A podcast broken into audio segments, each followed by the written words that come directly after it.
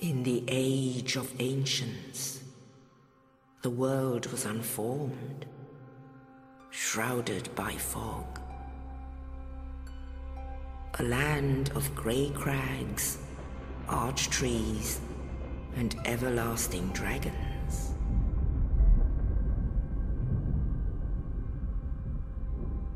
But then there was fire, and with fire came disparity.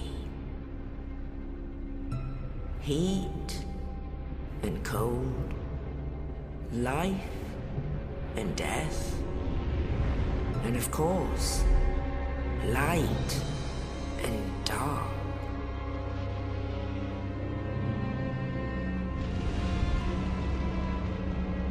Then from the dark they came, and found the souls of lords within the flame.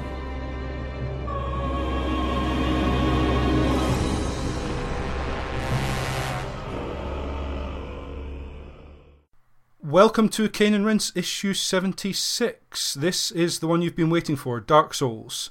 Thine ears do not deceive thee. I am not Leon Cox. I am in fact James Carter, the first of the dead. And joining me are, lying in ambush, Darren Foreman and his Daughters of Chaos. If only I could be so grossly incandescent. Praise the sun for Sean O'Brien, the Lord of Sunlight and his faithful knights. Amazing chest ahead. And our special guest from Ready Up. Heed my warning when I advise you to be wary of liar. It's the Furtive Pygmy, Paul Rooney.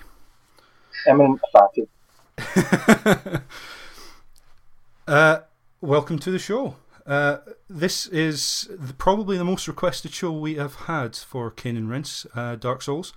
We are blessed, in all honesty, to have so many people on the crew, and the wisdom of Paul Rooney as our guest, who have all played Dark Souls at least once, if not more times. Just to get us started, the game came out 2011 on 360 and PS3, late 2011, right in the meat of the end of year releases, October time. It then came out about a year later, well, a little less than a year, August time on PC last year, with the DLC that made the Prepare to Die edition being added to consoles later. Our franchise histories, what I'm going to do is start off with the other member of the Cane and Rinse crew who is not with us tonight but has played the game. I'll start off with his email that he sent in with his experiences of the game, and then we'll go into what our history with the franchise, including Demon's Souls, is. So Darren Gargett says, as a devout podcast listener, it was almost impossible not to hear about the scariest game of all time, Demon's Souls. Spreadsheets, dying repeatedly, and corpse runs were spoken about with so much love, and I was intrigued.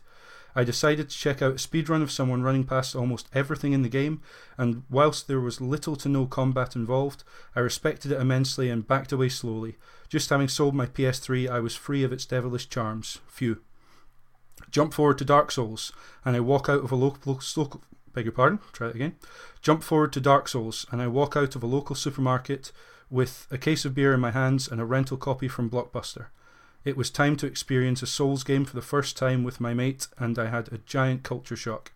I had heard once more how hard yet fair the game was, and I was going in blind and almost blind drunk. It took me a while to acclimatise to the controls, the sword catching the walls as I swung in a tight corridor and realising that the block mechanic is without a doubt a lifesaver. We spent about 5 hours learning the way of the world and managed to get past the Taurus Demon. Cue rapturous applause from my drunk mate, and I decided to call it a night. I took a screenshot of myself wearing a shiny bull helmet and was impressed by just how much the game hated and loved me at the same time. I proceeded on to the Bell Gargoyles and chickened out. I was never to return. The PC version of Dark Souls came out, and I couldn't stop hearing and thinking about the game. It had been pulled apart by folks, and I felt now was the time to start again. I ended up completing it in a rather brief 40 hours, and found it to be one of the most rewarding, compelling experiences this generation. The fact that it felt like the cult hit CITV kids show Nightmare was also a massive bonus. Bring on Dark Souls 2. I can't wait to experience the world for the first time with the rest of you.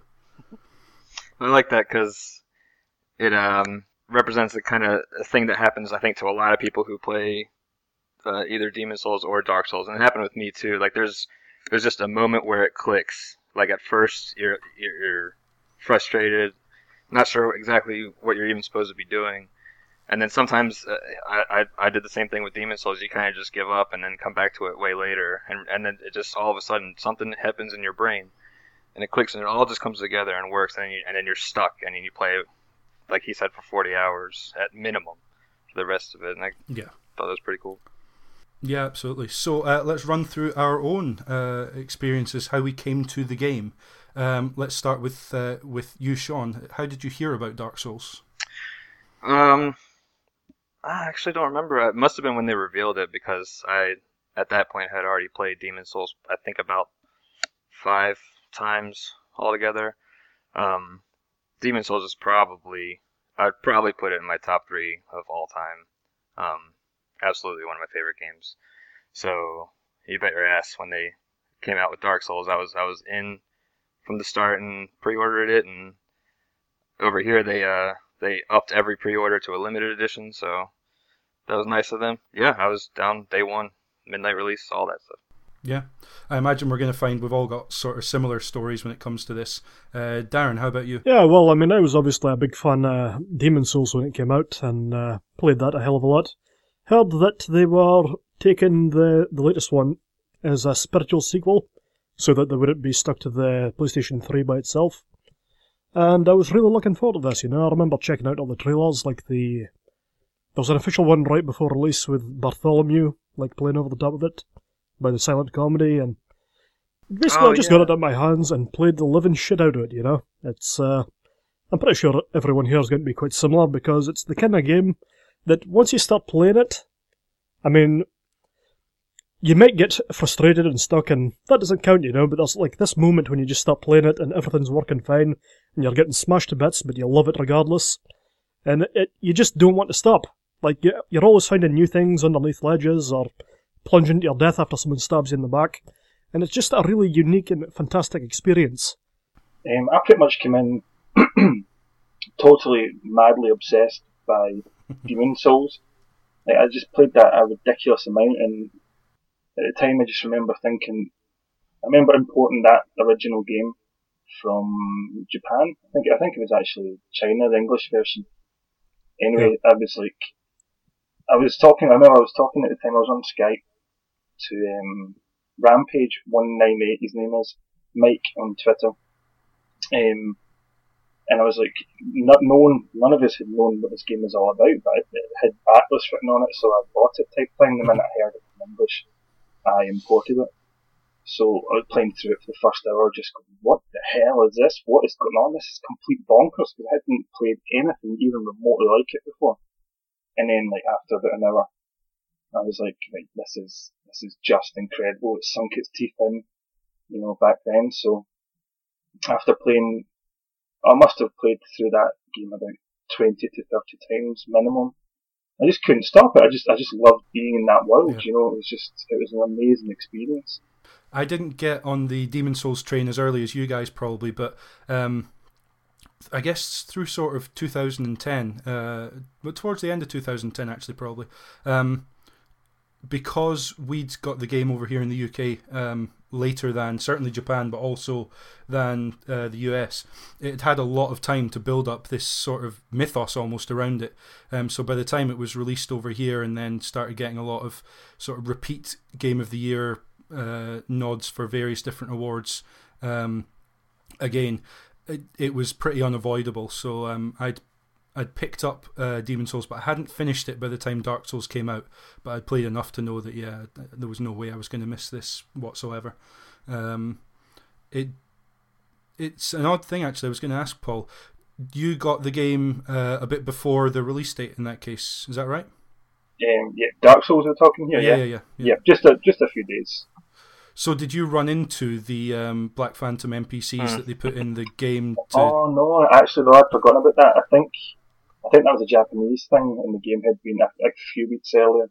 In fact, by the time I had got it, I think it was already out in the States by a day, so Yeah, Japan got it, I think, a couple of weeks earlier, and then I think the US got it 3 days earlier than us. So okay, it's worth saying that there were some stores in Japan breaking street date on the game, and if you went on, obviously the game, it doesn't have to be played online, but most people would be playing it online, and the developers had sent in some max stats Black Phantom NPCs to invade the games of anyone who was online and just decimate them, just to play with them and just troll them, and that's sort of a fairly decent representation of how the developers treats the players. Fair but harsh, I suppose. That's the way.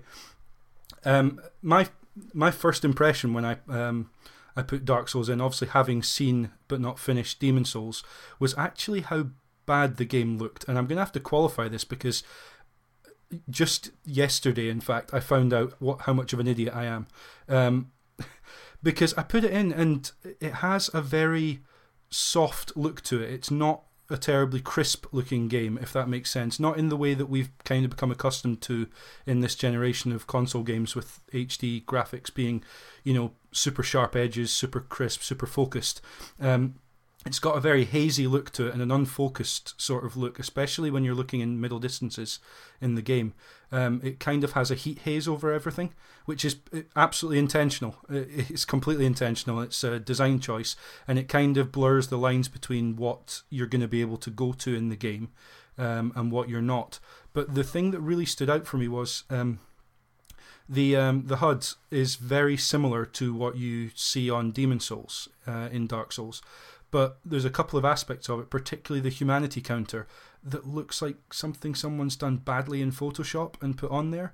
It really stood out to me, and I think it's almost solely responsible for my thinking the game looked worse than Demon's Souls, because sure enough, went back to Demon's Souls yesterday, and Dark Souls is head and shoulders a more attractive game to play through. How about you guys? What are your first thoughts when you booted up Dark Souls versus your expectations and versus Demon's Souls? You're talking graphically, or kind of mainly graphically, but I think from my point of view, it's much more the art than the graphics that are important when it comes to Dark Souls. I think visually, I was just totally concerned with the aesthetics of the world. You know, it didn't look like any other game I'd played. I do remember it looking... I was going to ask you, what aspects did you think make Dark Souls look better? One I thought was lighting. Back when I was playing Demon's Souls, I remember the lighting would hit off of bricks and stuff, and it would emit this kind of weird, kind of glossy, ambery, kind of golden glow. It was very kind of Unreal Engine, very quite kind of plasticky looking. Everything had been varnished. Yeah, it looked like everything had been covered in Vaseline. Yeah. But I got so used to that now that had become the norm. That had become part of the Demon's Souls aesthetic, with kind of the older engine, you know, it was kind of creaking. And I guess you've got to remember back then, Demon's Souls came out of nowhere, you know, like, it's hard to imagine anyone throwing a budget at that game, you know, and expect it to look fantastic, because Sony weren't even remotely interested in releasing it outside of Japan. It was very much a niche game, so I think in those regards, graphically it looks good, but I'm talking first game here. I thought it looked good. Second game, I found the lighting was much better, and there seemed to be slightly more atmospheric effects. And as you're saying, that the hazing in the middle distance kind of made the world feel bigger than it is by slightly obscuring things.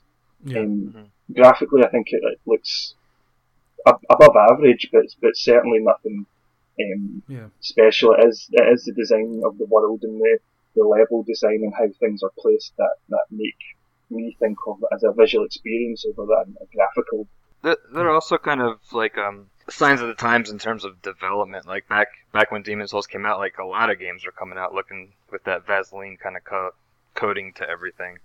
Like Gears was the whole game was wet and gross, and then kind of when Dark Souls came out, a lot of games, like you're talking about the lighting being improved, like a lot of games were kind of incorporating that God ray effect that is always coming through the sky in Dark Souls. Yeah, I will say that there is a certain amount to... Well, I do think that Dark Souls does look better as a whole. It is very dependent on the environment, because Like, the Undead Burg looks fantastic, and, like, the hidden areas like Ash Lake are just beautiful. Mm-hmm. Mm-hmm. But then you come across Lost Izalith, and the frame rate takes a massive plunge. Mm-hmm. You're looking clean up dinosaur asses, and it's just a big brown muck throughout, you know? Yeah. Same with Blighttown, too. It's just a big mess of an area. I mean, I quite like the design of Blighttown. It's a lot like the Plague Village and the Demon's Souls. Valley of Defilement. I quite like the design of it, but the problem is if you go down on the 360 or the PS3 version, the frame rate cuts itself in half. You know, it just looks really ugly and chunky. Yeah, it's interesting. I think the thing that impresses me, the art is absolutely fantastic, but the thing that impresses me most about this in terms of what they've managed to do with the way the game looks is the game is entirely open world. There are sections that are cut off to you until you've progressed certain so far through the game, but even then there are always long ways round to get to wherever you need to go, and by the time you've unlocked everywhere you can go from the absolute literally the Bed of Chaos at the bottom of the world all the way up to Anor Londo and the Duke's Archives at the top, and never see a loading screen, assuming you're adept enough not to die on the way. And even games that otherwise say they are open world, obviously thinking about something like Skyrim, when you go inside, you see loading screens. There's no two ways about it. And okay, that's to do with how smart From Software have been about designing the world and being clever about it and probably hiding a bit of the loading to a certain extent. Mm-hmm. But nonetheless, I think for a game to look this impressive, and okay, that might be down to art more than graphics, but to do it all whilst certainly on the PC, not having any technical, problems really, and just allowing you to roam the world without ever feeling like you're being impeded by loading or slowdown or anything is really actually quite something. Absolutely, yeah. That's the kind of trade-off that I would take any day. I would happily forgo loading screens in order for just above average looking game. Just forgo that last, passive extra polish on the graphics. Yeah. I mean, there are other telltale signs like the animations for your character. Often your feet are sort of a couple of inches under the ground. Yeah, clipping a little bit. Yeah, clipping a little bit, and just not again as you just said, Paul. Stuff that you would probably iron out on a couple of extra months of development time with the budget to do it. But in all honesty, it's noticeable, especially when you start the game. But it really didn't bother me at all throughout the experience. Far more concerned was I with the atmosphere and in terms of the combat and the mechanics of it, understanding how those worked and knowing that those were going to be robust enough that I could rely on them in moments of panic or need. We often leave this to the end of the end of the show, but what I wanted to do now, because I think it fits in nicely with the way the game looks, is talk about the music, because it sets the atmosphere. We've mentioned atmosphere a few times already. It sets the atmosphere really, really well. I often find when I was playing Dark Souls that as I progressed through the game, certain things would happen narratively, and you would always kind of return to Firelink, right? That is your kind of hub, and when that really haunting, somber music would kick in, the narrative and the events that had transpired just immediately prior to you coming back, they would inform how the music would feel. For example, when the Firelink, when Lautrec does in the Firelink, the Firekeeper, Anastasia, that's a really horrible thing, because it just, the minute you click on it, it just comes up in the menu at the bottom. She is dead. That's it. There's no fanfare. There's nothing. In fact, I think it's even more bleak than that. Is it not just dead by itself? Yeah, it is. Absolutely. Yeah, you're absolutely right. And it's totally. And it's just so blunt and to the point and no nonsense. And you think, I did not expect that to happen. And then when that haunting score had kicked in, those events had informed the music and how I was experiencing it, so then let that music affect me in a different way. And there was different elements that happened throughout the game that did something similar, so the music was almost Yeah, I mean, there's one directly following that where you just go upstairs and then there's no fucking fire there anymore, you've not got a save point in your base for a good chunk of the game. And the save music's really stunning as well. I like it. The boss music's like wonderfully dynamic and really energetic and stuff like that, but I really love the title menu music. Yeah, absolutely. The character loading music. Yeah, it's straight out of Resident Evil. When you go into a boss fight, I think what makes the music so impactful is the fact that for the majority of the game outside of key moments like going to Firelink Shrine or going into a boss fight, the game is almost entirely devoid of music. And what it means is you get used to listening out for everything that's going on around you, and you get used to the absence of any sort of setting of tone music, as it were, I suppose. And then the moment you go through the fog into a boss fight, that music ramps up, and whatever the particular music for the boss, it really sort of G's you up for the fight that you're going into and sets a tone for who this boss is and what the fight means to you as your character and to them as the boss. And it really means that, for me, some of the boss music actually stood out, particularly something like the music that's playing really somber in the background during the Sif fight. When you've played through the game a little bit and realise who Sif is and why he's there and, you know, what that fight represents, especially depending upon the order you play through the game in and the DLC, it really affected the whole tone of the fight and what I took away from it.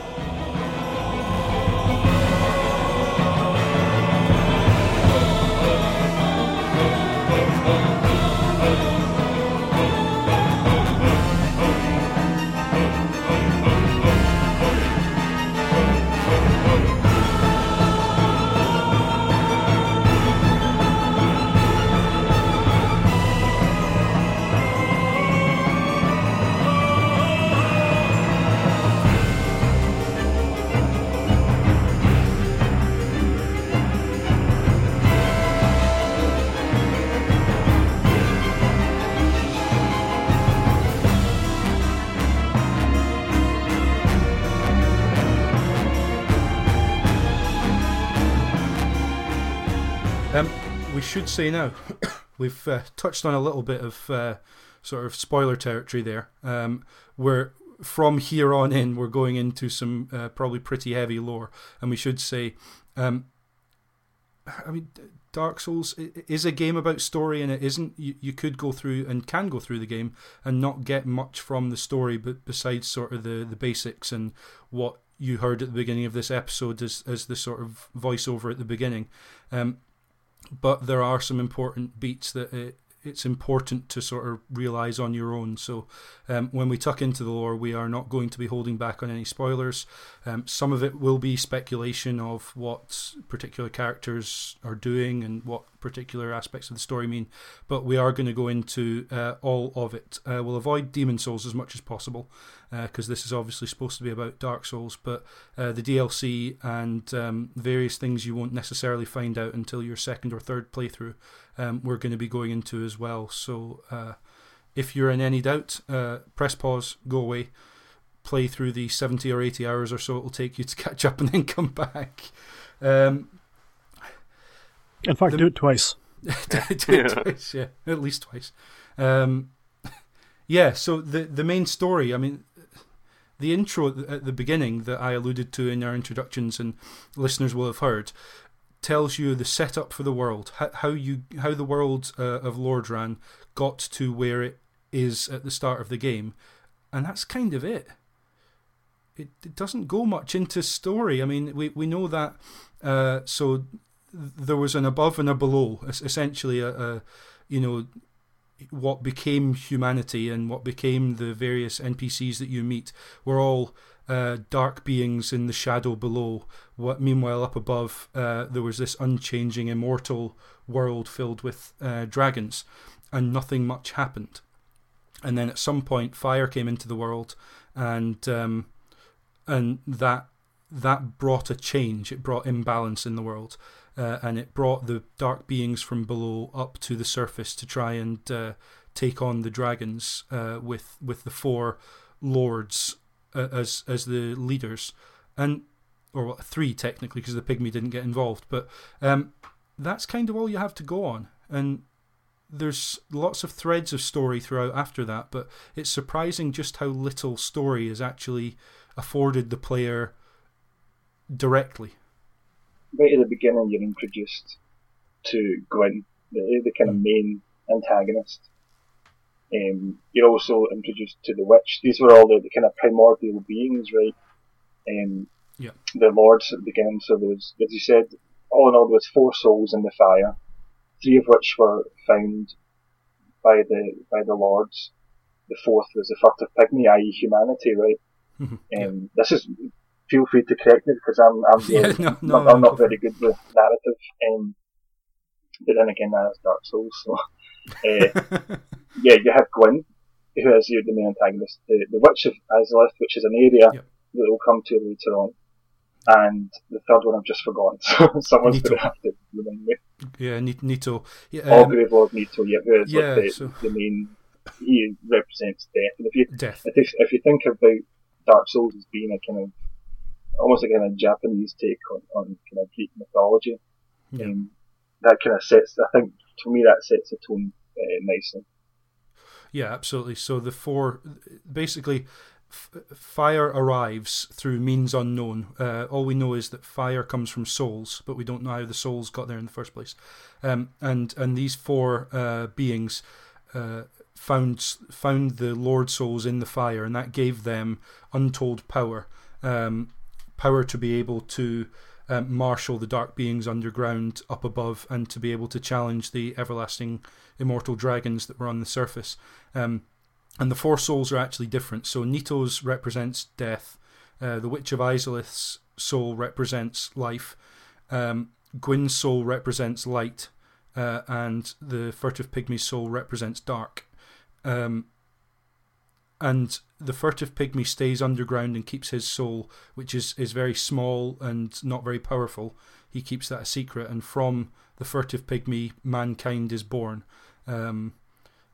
The other 3, Nito, Gwyn, and the Witch of Izalith, go to the surface to take on the Everlasting Dragons in what is essentially a hopeless battle.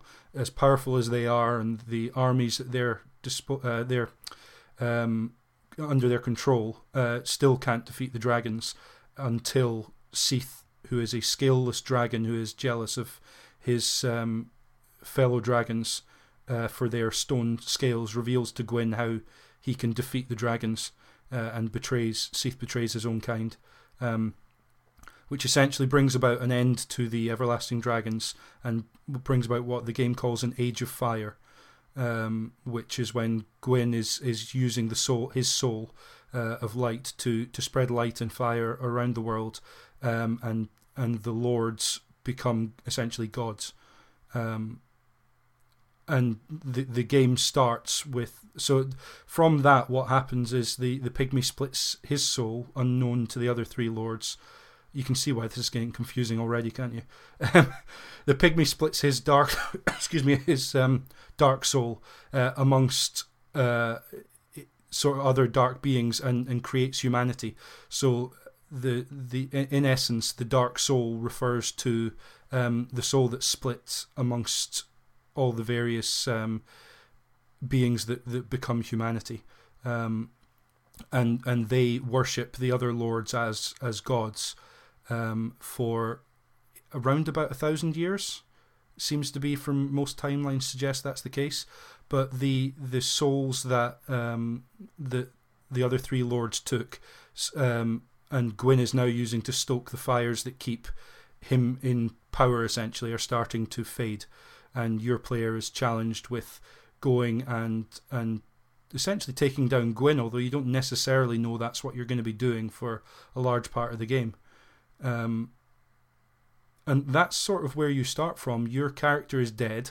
You can collect souls, which are essentially the currency of the game, from characters you kill, and you can find them lying around, and make yourself more powerful to the point where you can challenge these great lords of myth and legend. You find out right at the beginning, don't you, that from Oscar, is it that there's a prophecy of the undead who will basically rise to prominence and travel to Lordran and basically, yeah, take kill Gwyn, essentially end the Age of Fire and start the Age of Man, the Age of Darkness.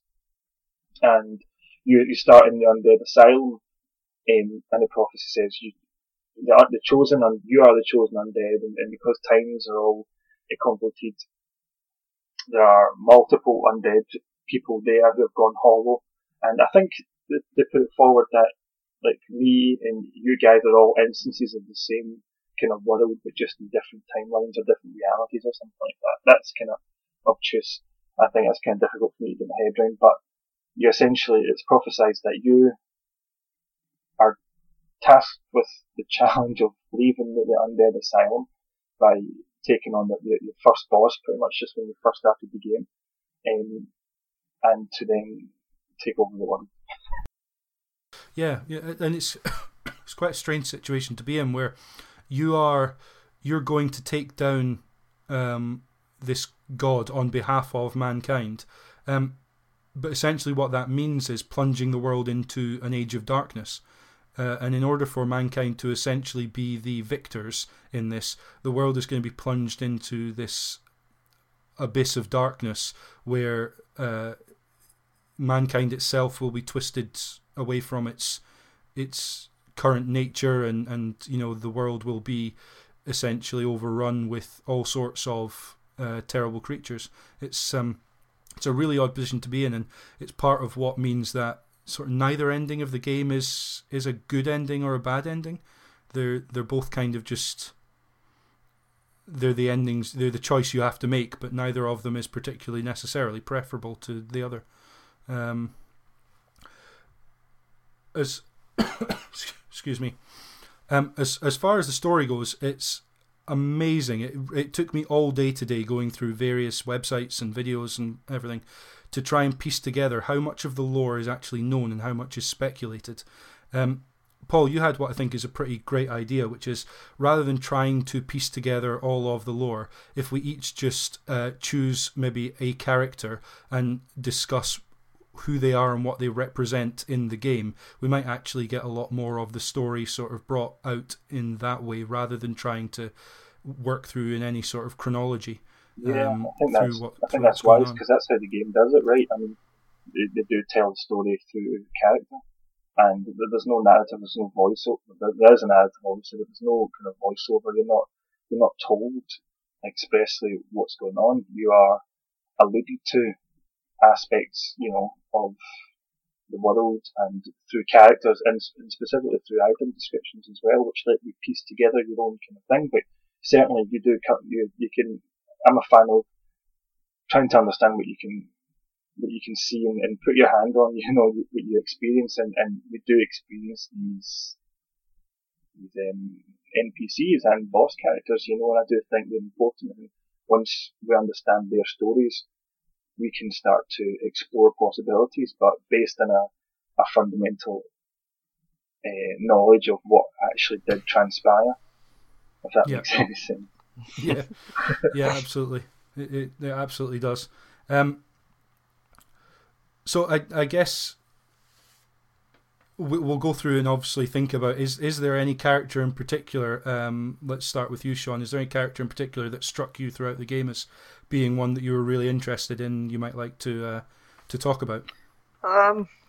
It's kind of hard, they're all fascinating characters, but just the first one that comes off for me that's impressive, but you barely know anything about him, is Iron Tarkus, who you find at the top of Sen's Fortress right before you go into the Iron Golem fight.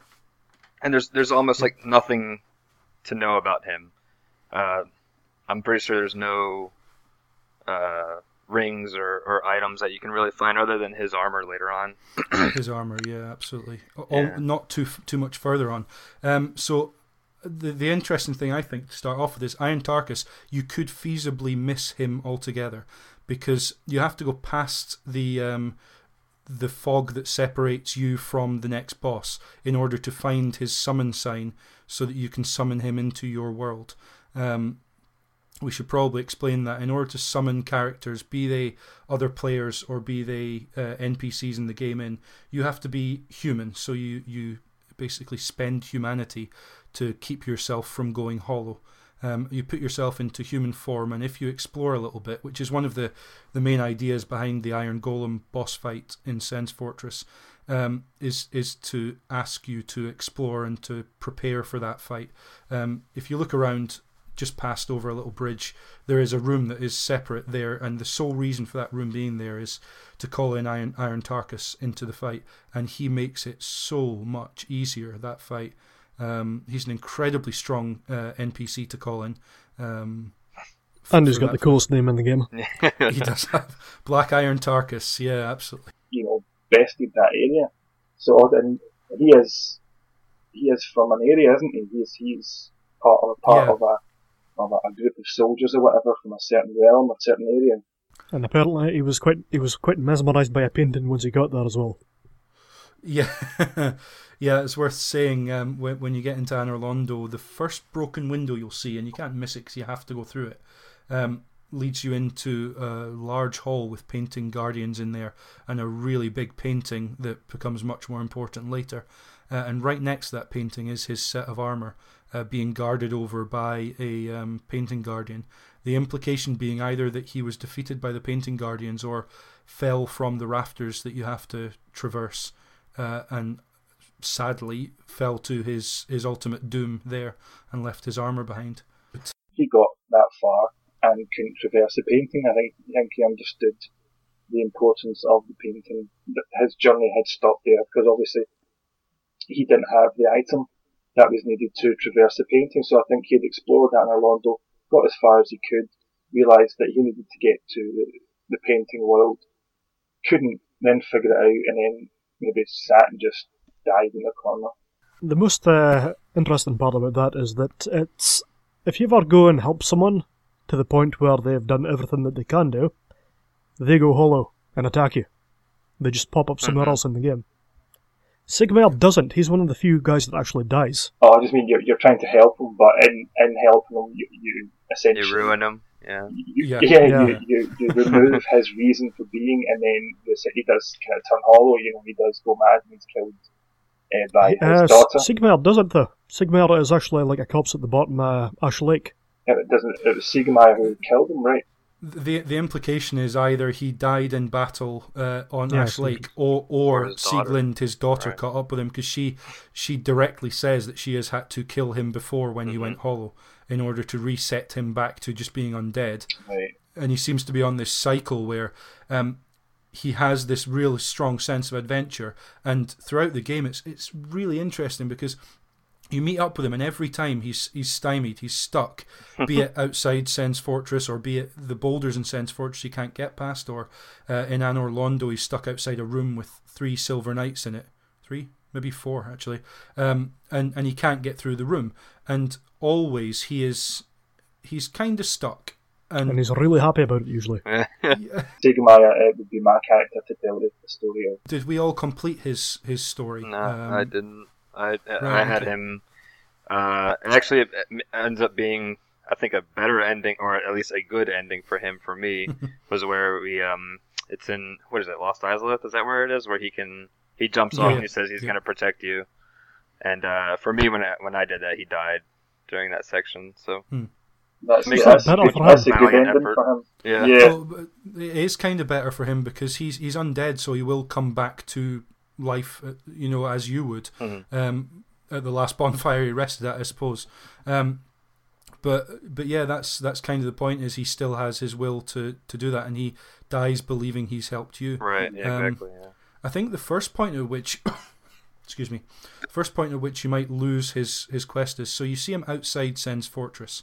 The first target in the game is to ring 2 bells of awakening, which essentially will awaken a giant above Sen's Fortress to open the gate and let you progress further into the game.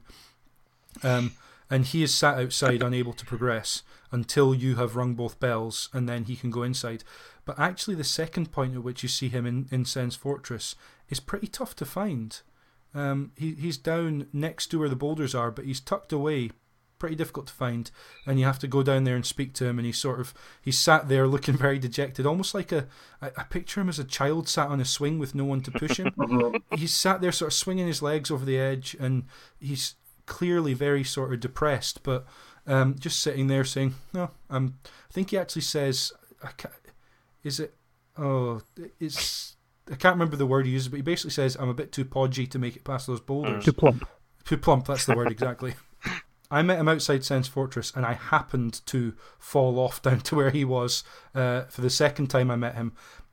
The only part I had to look up was where to go and find him at the end, because I happened to run into him down in Blighttown's, another point at which you have to go sort of backwards through the areas you've been to find him down in Blighttown.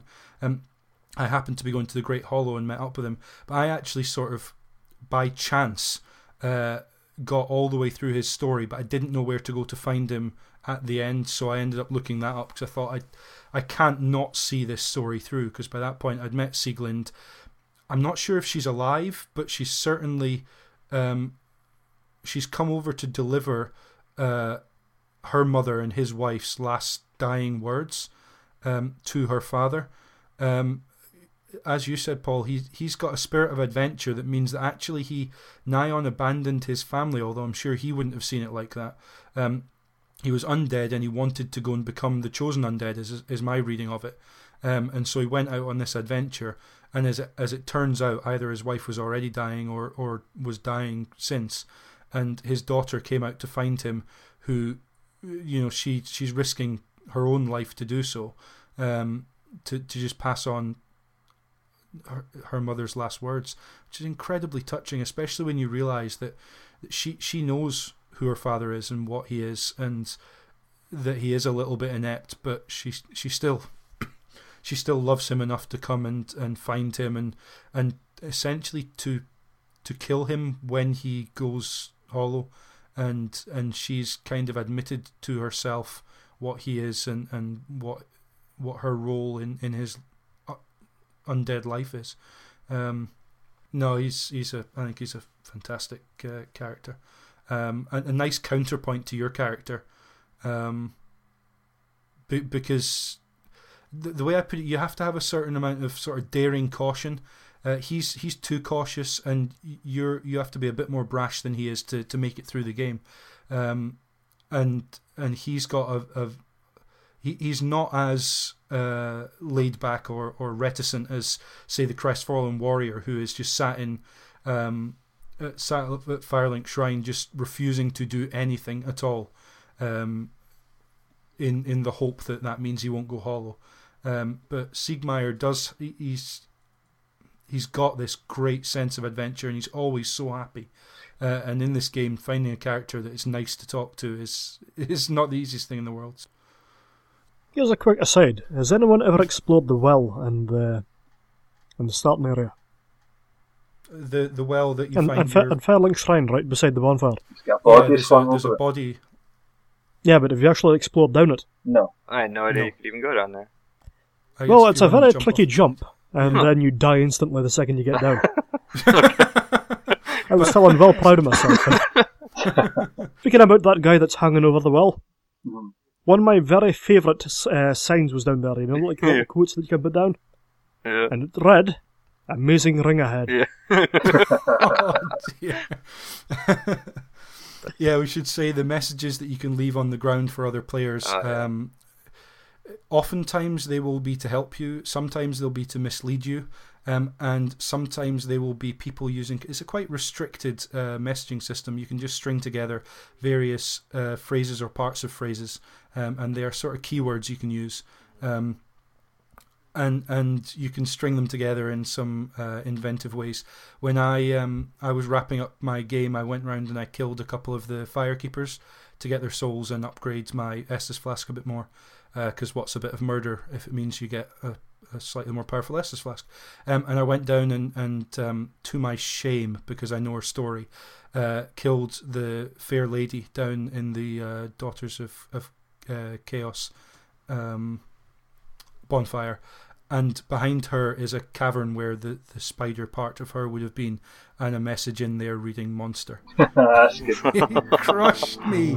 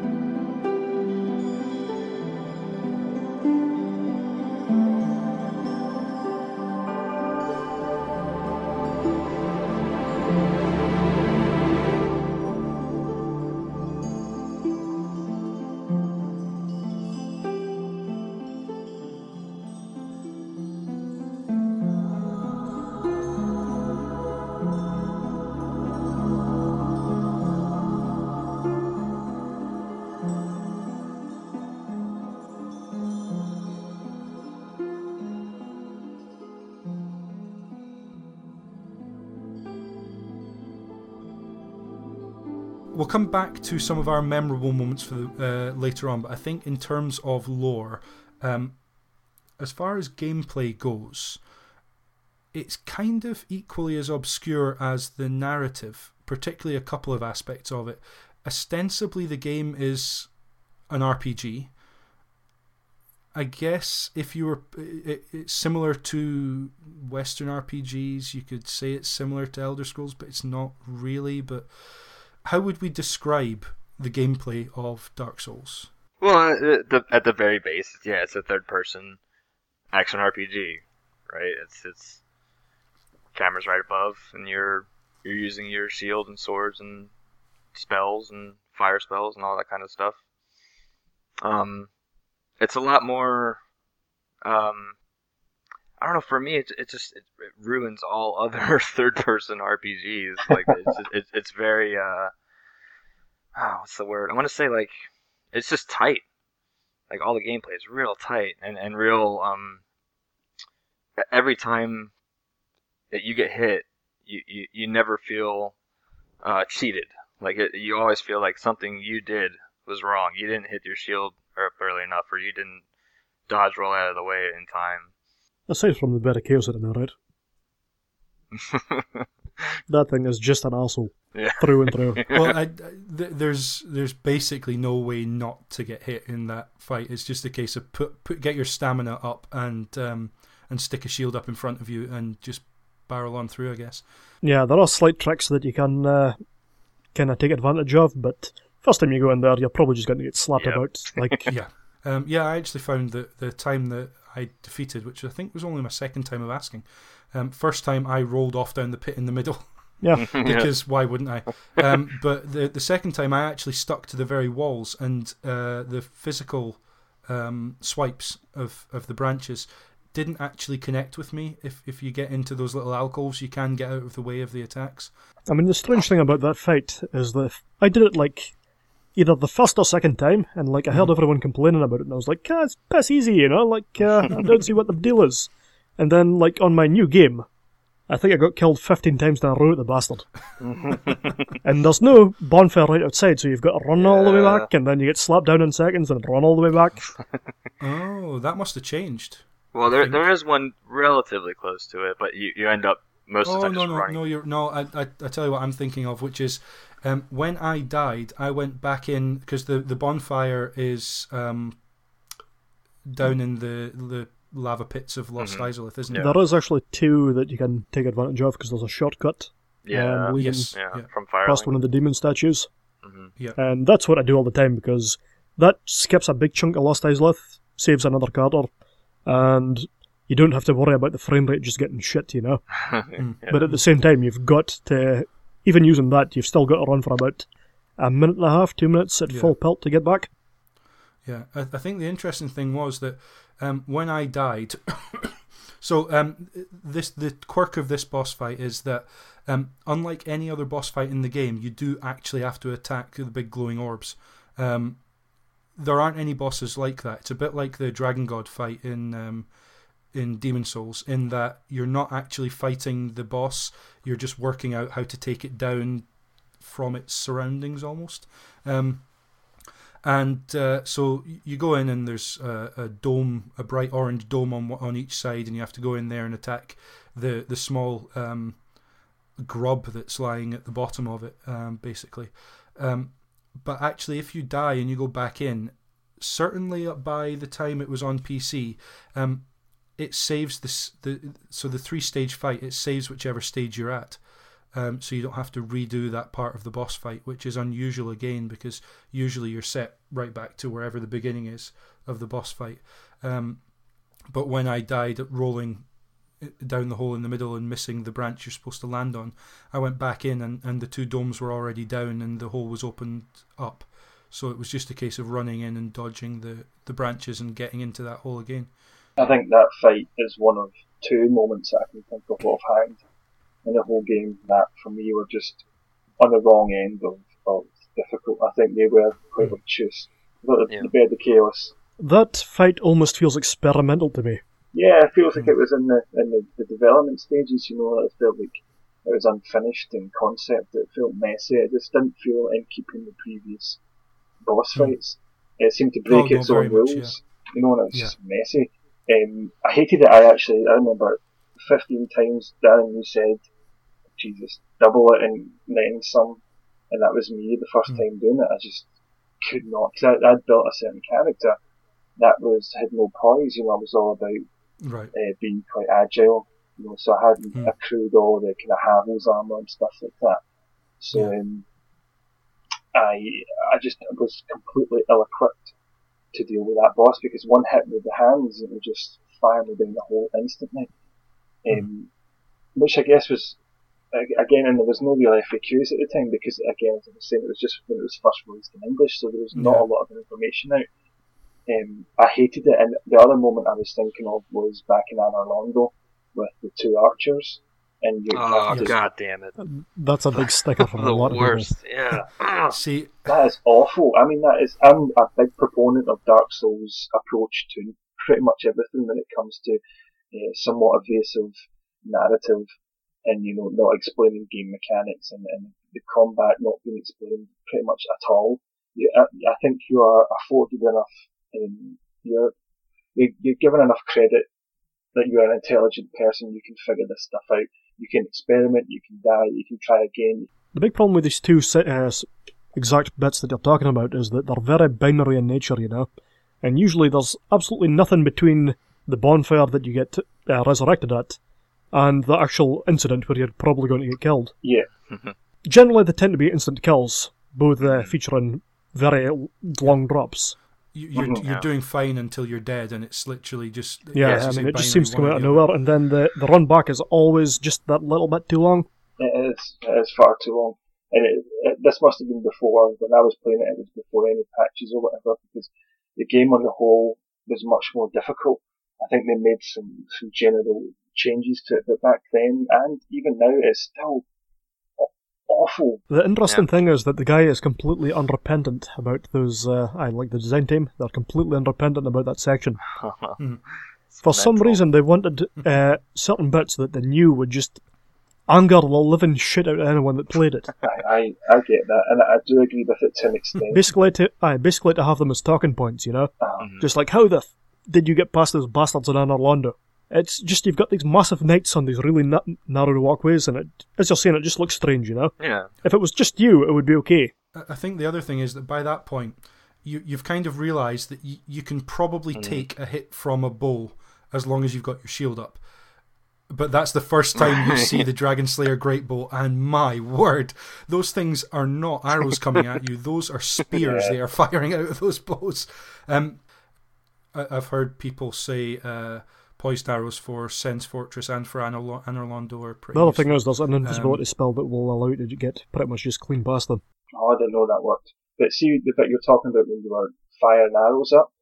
Like, when you're seeing those javelins coming at you and sticking in the wall, that weird pop-up, just that whole area, like, the whole point of Anor Londo, the aesthetic of Anor Londo is it was made for kind of giants, essentially. So you're walking down these pathways that are just way too wide, gates are far too big for you. You're meant to feel out of place and belittled, but you're in the place of the god in a super shiny, you know, super well kept kind of celebration of deities. Essentially, you know, it's palatial and the marble is polished to a mirror sheen and stuff like that. But at that point, you're kind of going up the sideway, and you know those two archer guys, they're just far too big for that area. It feels as if you've glitched out of the game somehow, and you're just exploring an area of the environment that you're not meant to be in. It ruined it completely for me. It just felt like I was nowhere. You very much feel like you're a bug crawling up the wall of this massive city. But I guess the way I described Anor Londo when I first got there was, despite the fact that it is clearly the place that is in the best state of repair in the whole game you've experienced so far, it felt lifeless because it feels quite empty and preserved. And actually, you've kind of just summed it up really well, I think, Paul, because what you feel like is if you walk into this imagine walking into a giant cathedral that you just feel dwarfed by. There's no reason for the cathedral to have that high a roof or to be that big, but it is because it's grand and because it's making a statement. And you just feel, compared to any room you would normally be in, just minute and small, and it makes it seem far too big. That's the whole experience of Anor Londo, and to go from walking down these or up these giant staircases, which have the really nice touch of having small steps on the outside and really big steps in the middle, showing that there are these giant beings but also human-sized beings cohabiting together. But you go from walking up these sort of giant sets of stairs to crawling along this sort of parapet out around the building to try and find a way in, and it's a really odd sensation. And so to have those silver knights with the Dragon Slayer great pose firing at you is just really, really tedious. I think I can imagine if I had to run up there and actually go toe to toe with that knight, it would have ended horribly. It usually does. 20 to 30 times. Talking about contrast, you're talking about at the top of the show, talking about the music being silent and really dramatic, and talking of Anor Londo being like super pristine and grandiose, and then down to the painting world. I think, Sean, you mentioned the painting world earlier. What a contrast in worlds, not just because the painting world of Ariamis, which you access through the aforementioned painting, that is meant to be the place that is where the gods send things to be banished. Things that are harmful to gods, i.e. the occult clubs and stuff like that. In the Dark Ember, exactly. Dark Ember, yeah. They're all kind of banished in there, as well as one of the other bosses. They're all shoved into the painting world. Now, we're thinking that the sun and the illusion of the sun, should I say, the warmth and the gleam of Anor Londo compared to the snow and the kind of rickety environment of the painting world, I think serves a phenomenal contrast, and for me, probably made the painting world feel so atmospheric compared to, as you just said, the kind of lifeless area of Anor Londo. Yeah, it's very much a contrast, and it puts the end choice of the game into. So yeah, we talked a bit about the gameplay and then wandered off into Anor Londo. I think the thing that strikes me as most RPG-like about Dark Souls is the way you can create your character. So the usual sort of choices are there in terms of combat, being either a melee character or a mage character or various different types of assassin or rogue or archer, hunter type characters. And as per usual, you level up your character as you go through, but it feels very different. The easy touchstone are the Elder Scrolls games, but a little bit like if you've got a third person action game and the combat is very, very it hits the nail on the head, it's spot on. You know that if you muck up, it's your fault. That's kind of the difference here, because you think to Skyrim, what a lot of people say is that the combat doesn't feel terribly weighty, it doesn't feel terribly responsive, you're almost winging it every time you get into a combat situation, whereas the difference is that in Dark Souls, you need to get a grasp of the combat pretty quickly, in order that you know what you're doing, you know what your limitations are, you know what the NPC's limitations are, because the really interesting thing is that every character, certainly every humanoid character, has the same abilities and moveset as you would have with their equipment. There's very few characters, I don't think any humanoid characters, who have moves or abilities that you can't also have, which is really unusual and really important, because it means that you can understand how they fight as well. Kind of the basics of the combat and the really important stuff that I found you have to learn, and if you don't, certainly by the time you get to Gwyn, you're going to pay for it, are the parry, riposte, backstab, and Paul, you've already mentioned poise being incredibly important. Those are the sort of key things you have to learn, even if you're playing a mage character, even if you're playing a ranged archer. You're you're going to have to know how to do that, because at some point you're going to need to go sword to sword, or whatever your melee weapon of choice is, toe to toe with another character, and you're going to have to be able to dodge and cope with their moves in some way, shape, or form. How did you guys find that? Obviously similar to Demon's Souls. This is kind of often why whenever people start Dark Souls and they say, what should I do? Because you have the options. You have so many options at the start of what kind of class you want to be. And almost always I'll tell them, start with the Pyromancer, because it's got a very equal balance of melee and magic at the same time. So, and most games start you off, you got one or the other. And you can do that with this too. But it's nice that it gives you the option, any kind of option, but eventually you are going to have to learn how to do everything if you want to see everything in the game and get through everything as well. I've had many character builder choice, but really what it comes down to is that I tend to go melee heavy. Get a decent shield, get a claymore, and lighten that bastard up, you know. Now, the one thing about the claymore is that the most recent patch, which is 1.5 or 6, it probably is 1.5, might be 6, it's reduced the effectiveness of that particular combo, you know.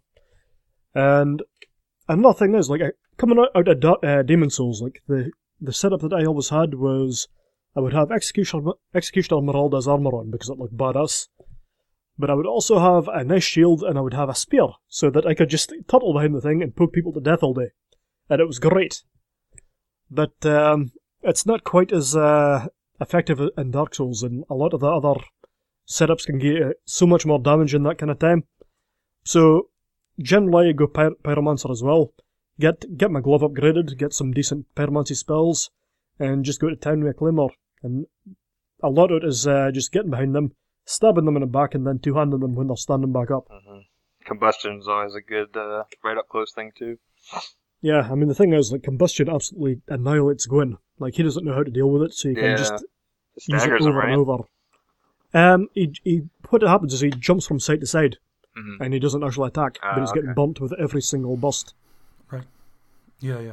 Yeah, especially if it's great combustion, because that does... Yeah, I mean, you won't kill them off with... well, not level 1 anyway, because like, I've got a level 1 run, where that's how I kill them, you know, it's on YouTube. Yeah. And basically, like, I used 16 great combustions or something like that, and then I needed the one last one, so I just changed to standard combustion, just for that little spit in the face to kill them off. Yeah, that's the thing that struck me was, in Demon's Souls, I felt I was encouraged to pick a combat type and kind of stick with it, and you can get away with being a ranged character and not often having to go to melee too much in Demon's Souls. But in Dark Souls, it was much more accepting of me getting my dexterity up high and having a great bow that I could use to sort of pick off or aggro characters from a distance. Also having Pyromancy as a good backup, certainly for boss characters, and I didn't use it much outside of that. But also having melee options, and just having something like Power Within as a pyromancy spell, but buffing your physical damage that you're doing it just gives you a lot of flexibility. Even if you're a melee character, you're going to want to have some spells or miracles, or well, spells kind of covers both the sorceries and the pyromancies, but you're going to want to investigate those other options as well, and use maybe something like heal as an extra few Estus flasks essentially, and maybe have a couple of pyromancies on tap as well. Felt really flexible by the end, and so I went into each boss knowing that I had the tools at my disposal that, assuming it wasn't Bed of Chaos, I could make use of and actually feel confident. I was surprised by the end of the game how powerful I felt actually. I hadn't expected it at all from what people had told me. I'd expected to feel always fully challenged, but Gwyn I went into and didn't even use an Estus flask. And okay, I had Solaire with me, but I felt bad for the guy, in all honesty. Yeah, I mean, Gwyn's actually an interesting boss, because the intention behind his design was that no matter what kind of path you'd taken during the game, you would be able to take him out just using whatever you were comfortable with. Yeah. But since they made him so broad, they also made him way too easy to just destroy.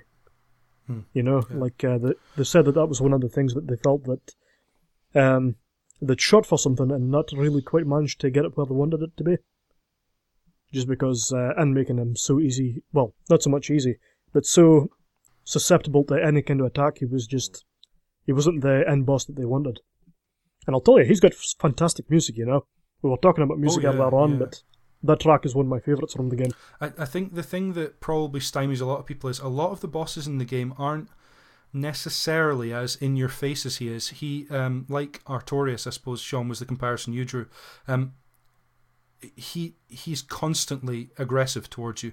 Plenty of other bosses will attack and they'll have their combos, but then they'll back off or they'll tire and they'll need a break. He doesn't. He's right up in your face. And if you've got a bit of... I had Chlorinthy Ring on, so I'd got some stamina, and I just had my usual Silver Knight Shield, which I'd upgraded to get a decent stability on, which meant that he wasn't ever actually in danger of knocking me back or breaking through my defense.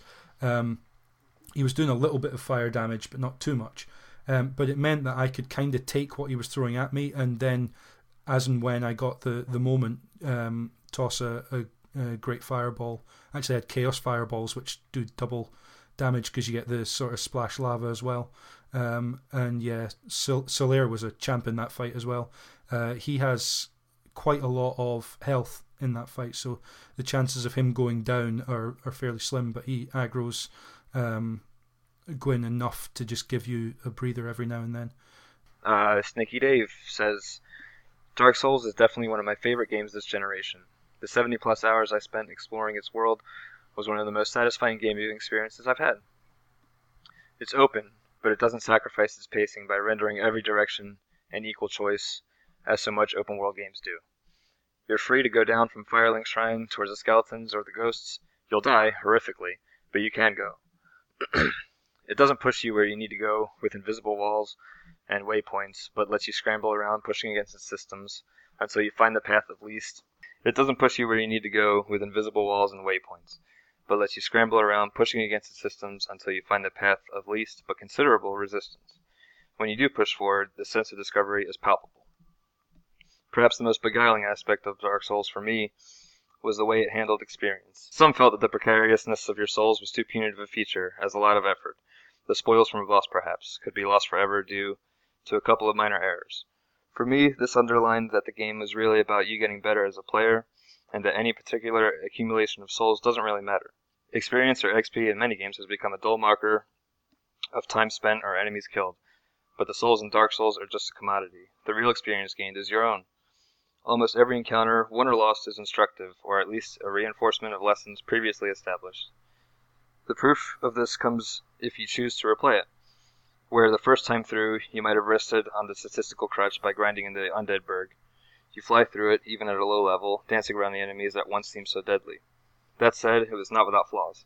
It is sometimes overly obtuse, a little more elaboration of how some of the items or covenants work in a sequel would hardly impact the game's overall focus of on player-led exploration, or its bleak, lonely tone. Some of the environments could also have been better designed. Blighttown, for example, is appropriately named. Thin walkways of the poisonous swamp below and an erratic frame rate are an unpleasant combination. Niggles aside, Dark Souls is wonderful. Its strict, deep combat and surprisingly unique atmosphere were hugely compelling to me. Roll on Dark Souls 2. Yeah, I think... touched on a few of the aspects we've talked about. I think it surprised me actually that we haven't really mentioned the difficulty that much, and I'm really glad about that, because often the conversation when it comes to Dark Souls is, oh, it's really difficult. I'm not sure that it necessarily is difficult, not in the way you would usually think of difficult, you know, like a legendary run through on Halo, or sort of top difficulty in a shooter where it's just... It feels unfair when you're not seeing where the mistakes you're making are, or where you're being punished from. I think the thing that resounded about what Sneaky Dave was saying for me is, once you get over the hump that, yes, you may have 10,000 souls, yes, you might die and lose them, but it doesn't really matter. Once you get past that, there isn't a lot of punishment for dying. Actually, there's a lot of reward to dying. If you're barreling in a suicide run to grab an item, that item's yours forever. If you unlock a shortcut, that shortcut's unlocked forever. The fact that you might die getting, immediately after you've got it or unlocked the shortcut is kind of neither here nor there. The progress you can make in Dark Souls, certainly more than Demon Souls, I'd argue, is actually significant in terms of enemies that don't respawn and shortcuts that can be unlocked. It's quite easy just to range out from a bonfire and make some progress somewhere, even if death is the ultimate end before you get to another bonfire. One thing, speaking to difficulty, a lot of games, it sounds like such a shitty thing to say, but a lot of games this generation feel like you rush in and you destroy everything and you walk out and that's it. And the big thing about both Souls games is all about taking your time and walking into everywhere with your shield up and literally walking into everywhere, not necessarily running into any situation. Yeah. And so I'm sure a lot of people do just like the first thing you do, you go to your first area, you run up to an enemy and you try to hit him. You don't lock on, you don't block or anything like that. And even the first enemy will take you out in 3 hits. So people read that as difficulty when it's really more just you not taking your time. It's almost always your fault. See, I think Sen's Fortress is an absolutely fantastic example of this, Yeah, absolutely. It's not really to do with the enemies. The enemies there are difficult enough when you first get in. They've got a lot of hit points. Mm-hmm. Yeah. But really, it's about... You've got to study that the environment. You've got to see where the clues are, because it is just full of traps that will do really horrible things to your life. And, you could... If you started the game there, you could easily tell... Some people getting really pissed off and they would be like, that game's impossible. It's not giving you the clues. But the clues are always there. Mm-hmm. Yeah. You'll see that raised plate. And someone that's intelligent and got their eyes looking out for everything, they'll notice it and they'll look around for what that'll do, Mm-hmm. They might step in it with their shield up, or they might look around for crossbow bolt holes. Mm-hmm. And then you'll get the second kind of guy that just goes running in. He's like, yeah, I'm going to kill everybody. I'm amazing. I'm fucking dead. This is shit. One absolutely... fantastic moment that I had in it, okay? After getting eaten by the mimic in the chest. Oh, god damn it, yeah. Fortunately, I had enough health that didn't kill me, but that was quite a surprise, Yeah. But in that area where the mimic is, there is a lift going up and down. Mm-hmm. Yes. The most interesting thing about it is that I looked at that lift, and I was wondering why the hell there was blood all over it. Blood all over it, yep. And I was like, okay, there's something nasty with this left here, And if I'd just been running in, maybe running away from the mimic or something, I wouldn't have noticed that, and I wouldn't have tried to get off the lift as soon as humanly possible, and I'd have been impaled on the spikes because there's a spike-filled kind of trap at the end of it. Mm-hmm. And although I've never fallen prey to that, it's the fact that I haven't is just because the visual design is so damn good. Darren, could you read out Follow My Runes comment, please? Follow My Runes says, regarding Dark Souls, when I think back to my time with the game, the most prevalent feeling I have is one of frustration and relief, rather than the anticipated frustration to elation gameplay that so many others have experienced. I would echo the view of others who suggest that the game is more of a test of patience and planning than outright difficulty. For myself, it felt like I had become invested in the sense of achievement of making it from start to finish, to the extent that I became simply incapable of enjoying some arguably more vapid games I got during my playthrough. For a game which punishes the slightest questionable decision, I had made it desperately unfair by not patching it and assaulting some key characters. The result was my 56-hour playthrough blighted by a 40-hour doubly stacked curse. What we haven't mentioned is that the curse kind of halves your health and you can only get rid of it with certain items. That's something that, again, like you guys, a lot of people who played the game early struggled with because it wasn't terribly clear how you got curse, what it did, and how you could get rid of it. It was kind of obvious what it did once you had it. Sure. But with no prior knowledge of vendors, of patch notes, of weapon upgrades, this game felt overwhelming. Because of this, I developed a fourth wall breaking complex where I started to loathe the game, which led to a downward spiral of in-game poor decisions and slow progression. In hindsight, I can tip my hat to the sinister humour of this negative emotional response to the game, but it is not with fondness I will remember, and I would be reluctant to attempt a New Game Plus. I can say I enjoyed its predecessor more. Its hub-style system and see-the-finish-line gameplay were more palatable to me. I can even forgive Demon's Souls' more numerous cheeky and unfair traps because it never left me feeling like it was unachievable, as Dark Souls occasionally did. And almost nothing in the game protects you against curse aside from that one spell that Ingward sells and almost certain, well, you have to have been to the depths before you would probably go to him. Yeah, nasty stuff. Yeah, that's one of the things that's been made much less of an issue later in the game.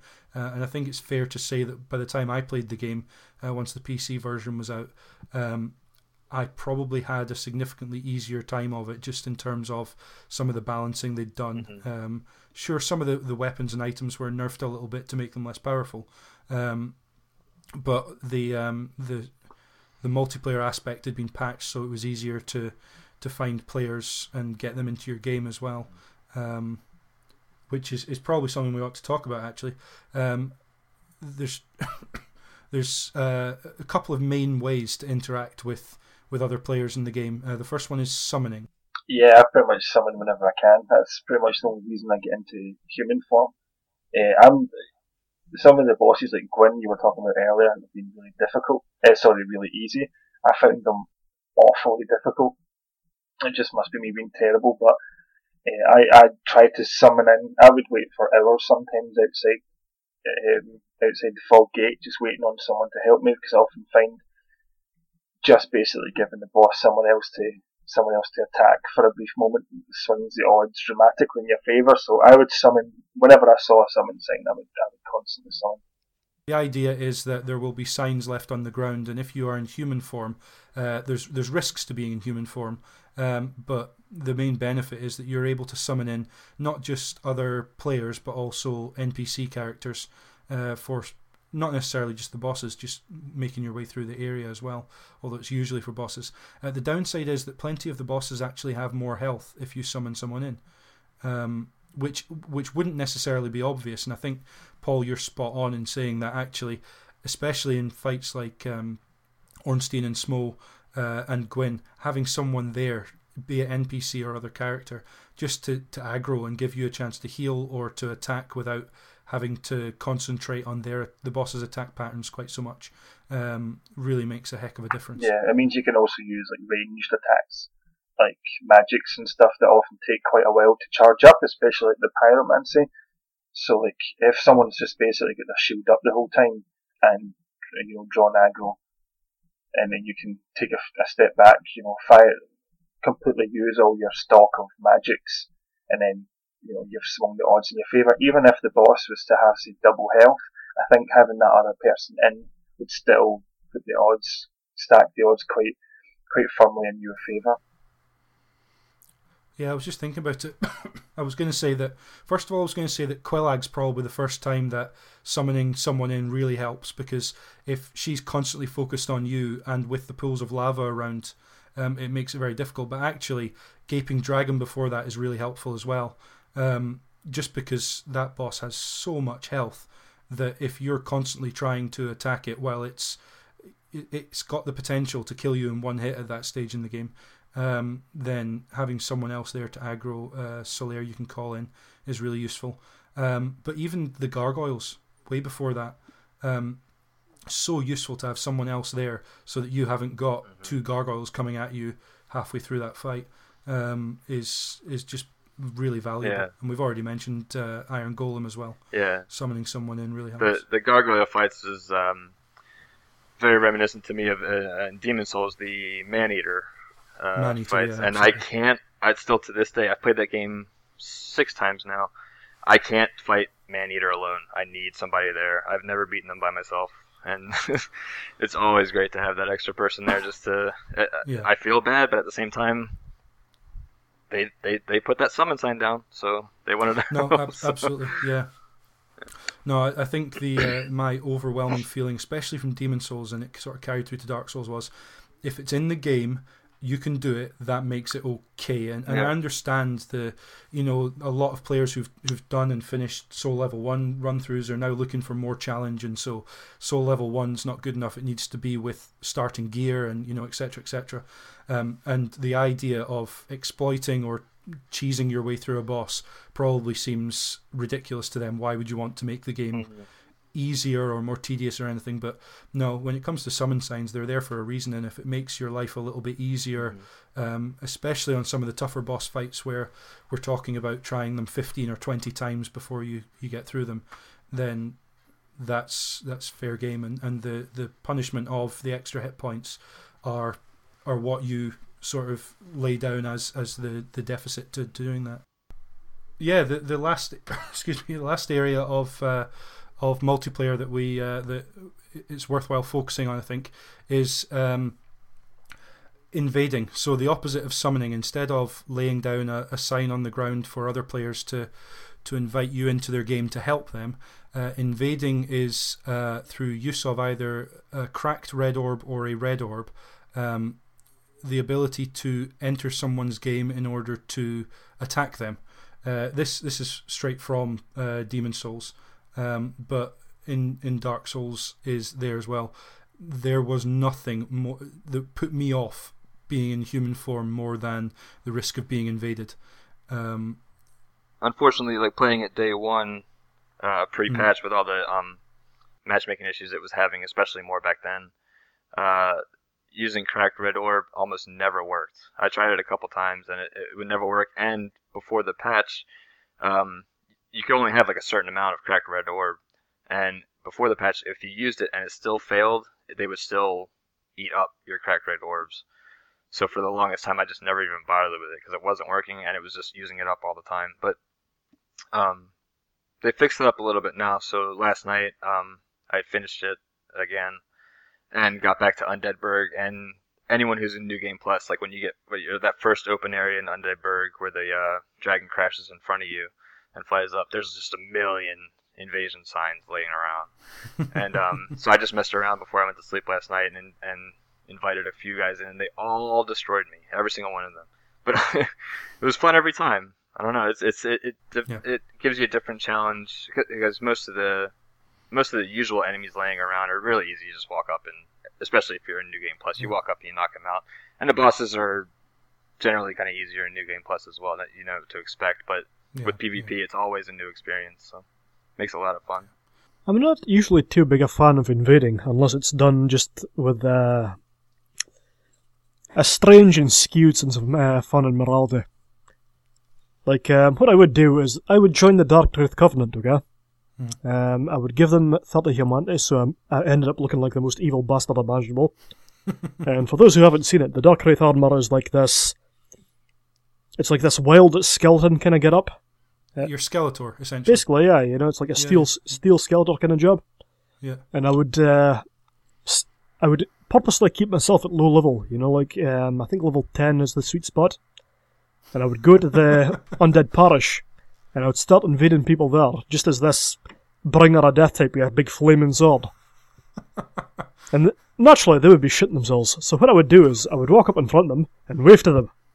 And if they waved back, I gave them a present, like Santa. If they attacked me, I would actually just let them kill me because it's obviously not a fair fight if you're equipped with that kind of gear. Yeah. But if they were being friendly, I would just give them a little present to help them on their way. And I've actually made a video of that, which you can see on YouTube if you look for the friendly Dark Wraith. Right. The best kind of Satan claws ever. No, I don't like either, to be honest. Being invaded can be fun. It's just. if the timing's good, like if you're in a certain area and you're not too far away, but 99% of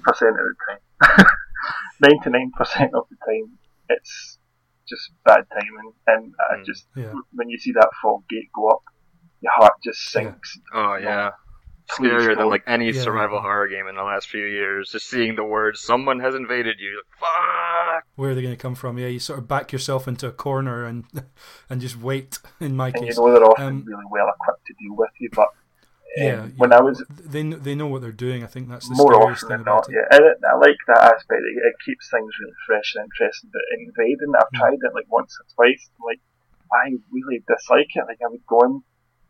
And I'd get into the world and I'd hunt them down, thinking I'm going to take these guys down and get their humanity or whatever. I've got to admit, during one of my invasions where I was trying to help a guy, he stabbed me in the back. And unfortunately, when I tried to roll away to avoid being stabbed, it went at line and tear a bunch of enemies and he died regardless. And one of the best things, okay, or one of the most horrific things imaginable, depending on your point of view, is if you, as an invader, hide behind a blacksmith or something like that. They will attack. Stand next to an NPC. Potentially kill them, or at least make them fall out with them. And then that's it. Yeah. They're gone from the game. It's the worst. That is possibly the ultimate dick move you can put in the Dark Souls. Yeah, I think there's two memories of invading that I have. One is later in the game when I was in Ulasil in the DLC. I was relatively high level, probably around level 90 or so at that point, so pretty high for a first playthrough. And I could not kindle a bonfire for being automatically kicked back up and invaded. And if you're quick enough when the fog gate goes up, you can quit out the game and then load back in. But literally, I couldn't sit down long enough to kindle the bonfire before I was being automatically kicked up from the bonfire. And at that point, it was Blue Phantoms coming in to get me because I'd been naughty, clearly, at some point. But also, at that stage in the game, I was comfortable enough with my weapons and my abilities and had power within equipped that was the first time I actually killed an invader. And that sense of, bow to them as they approach, and you have that sort of that civil respect for one another. Usually that just ended up with me looking like a fool and dying horribly, but at this point I actually felt like, I was doing 500 damage on them with the Great Scythe when it hit, and I couldn't see the fear in their eyes, but when they actually got caught by me and realised the damage I was doing, I could see them backing up and trying to work out how to deal with me now. And that kind of thing where you actually do feel like you're on an equal footing and not just being taken advantage of as by someone, particularly early in the game. That was really refreshing, and I actually enjoyed that a little bit, despite the inconvenience of it. But the other point was much earlier in the game at Ornstein and Smough, because the two bonfires you've got to get to that boss fight from, you've got two options really. One's the main Anor Londo one, the other one's the one inside the palace. And either one of those, it's way too far to go, and a few too many enemies before you get to Solaire's summon sign and then into the fight. And I actually had more trouble getting into that boss fight without being invaded and killed than I did defeating Ornstein and Smough. But the third time I'd been invaded, and I was busy fighting one of the sentinels outside the Royal Sentinels, and I saw this guy walk in, and I just thought, great. Last time this happened, the guy just walked up to me while I was fighting the sentinel and stabbed me in the back. Because you sort of think, okay, they'll be civil, they'll wait until I finish, they'll let me heal, and then we'll have the fight. No, clearly not. But this guy just stood over at the side, and I thought, oh, brilliant, he's going to wait until I'm finished. And I was making a hash of this fight as well. The Sentinels aren't that difficult, but I was just mucking up all over the place. Must have looked like such an idiot. And at the end of it, he beckoned me over, and I was like, oh, brilliant, here we go. Went over to him, and I noticed two bags on the ground, and he was pointing down at them, and I thought, oh, what's this? I pick this up and get cursed or something, because I had no idea. And I picked up the first one, 9 humanity, picked up the second one, 9 demon titanite, so he just waved at me and went, and I could have cried. That's awesome. I honestly could have cried. It was just like, okay, there you go, that's why invading's in this game, because to have someone do that, just stand there, watch me fight, take the time, and then just go on their merry way. And at that point in the game, 9 humanity, when you've been wasting humanity getting invaded, it's gold dust. You can't fast travel down to the depths to get any more. That was my nice invading story that really made it worthwhile. Yeah, there's something to be said there about just the Souls community in general. Like, everybody who is serious at the game we're all in it together, whether we're fighting each other or fighting with each other. And everybody knows that the risk that you're taking by letting someone invade you, so that there's always that mutual respect involved, which you don't get in many other games at all.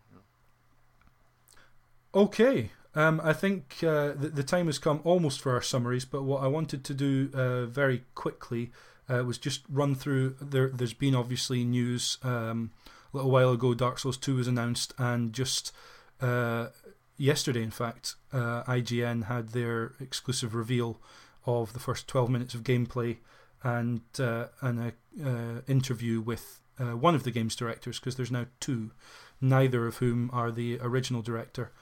We should probably mention these fine gentlemen who bring us these games. So Demon's Souls and then Dark Souls were the same director. Hidetaka Miyazaki. And again, the reason it was a spiritual successor was because they'd had three different publishing deals, at least worldwide, for Demon's Souls, just because of the nature of the game. It hadn't been picked up for worldwide publication.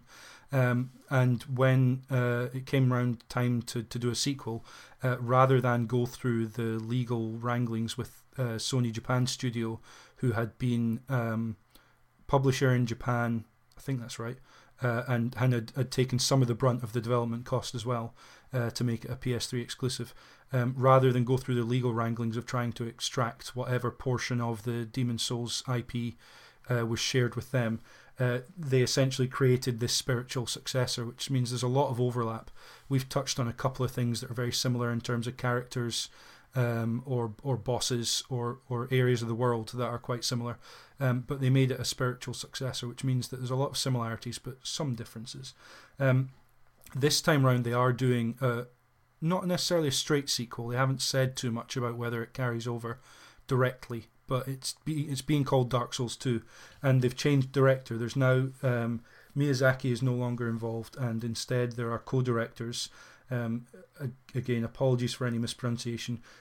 Yui Tanimura and Tomohiro Shibuya are jointly directing this game. From what we've heard, they want to make... There's a bit of... excuse me. A bit of a translation game going on here.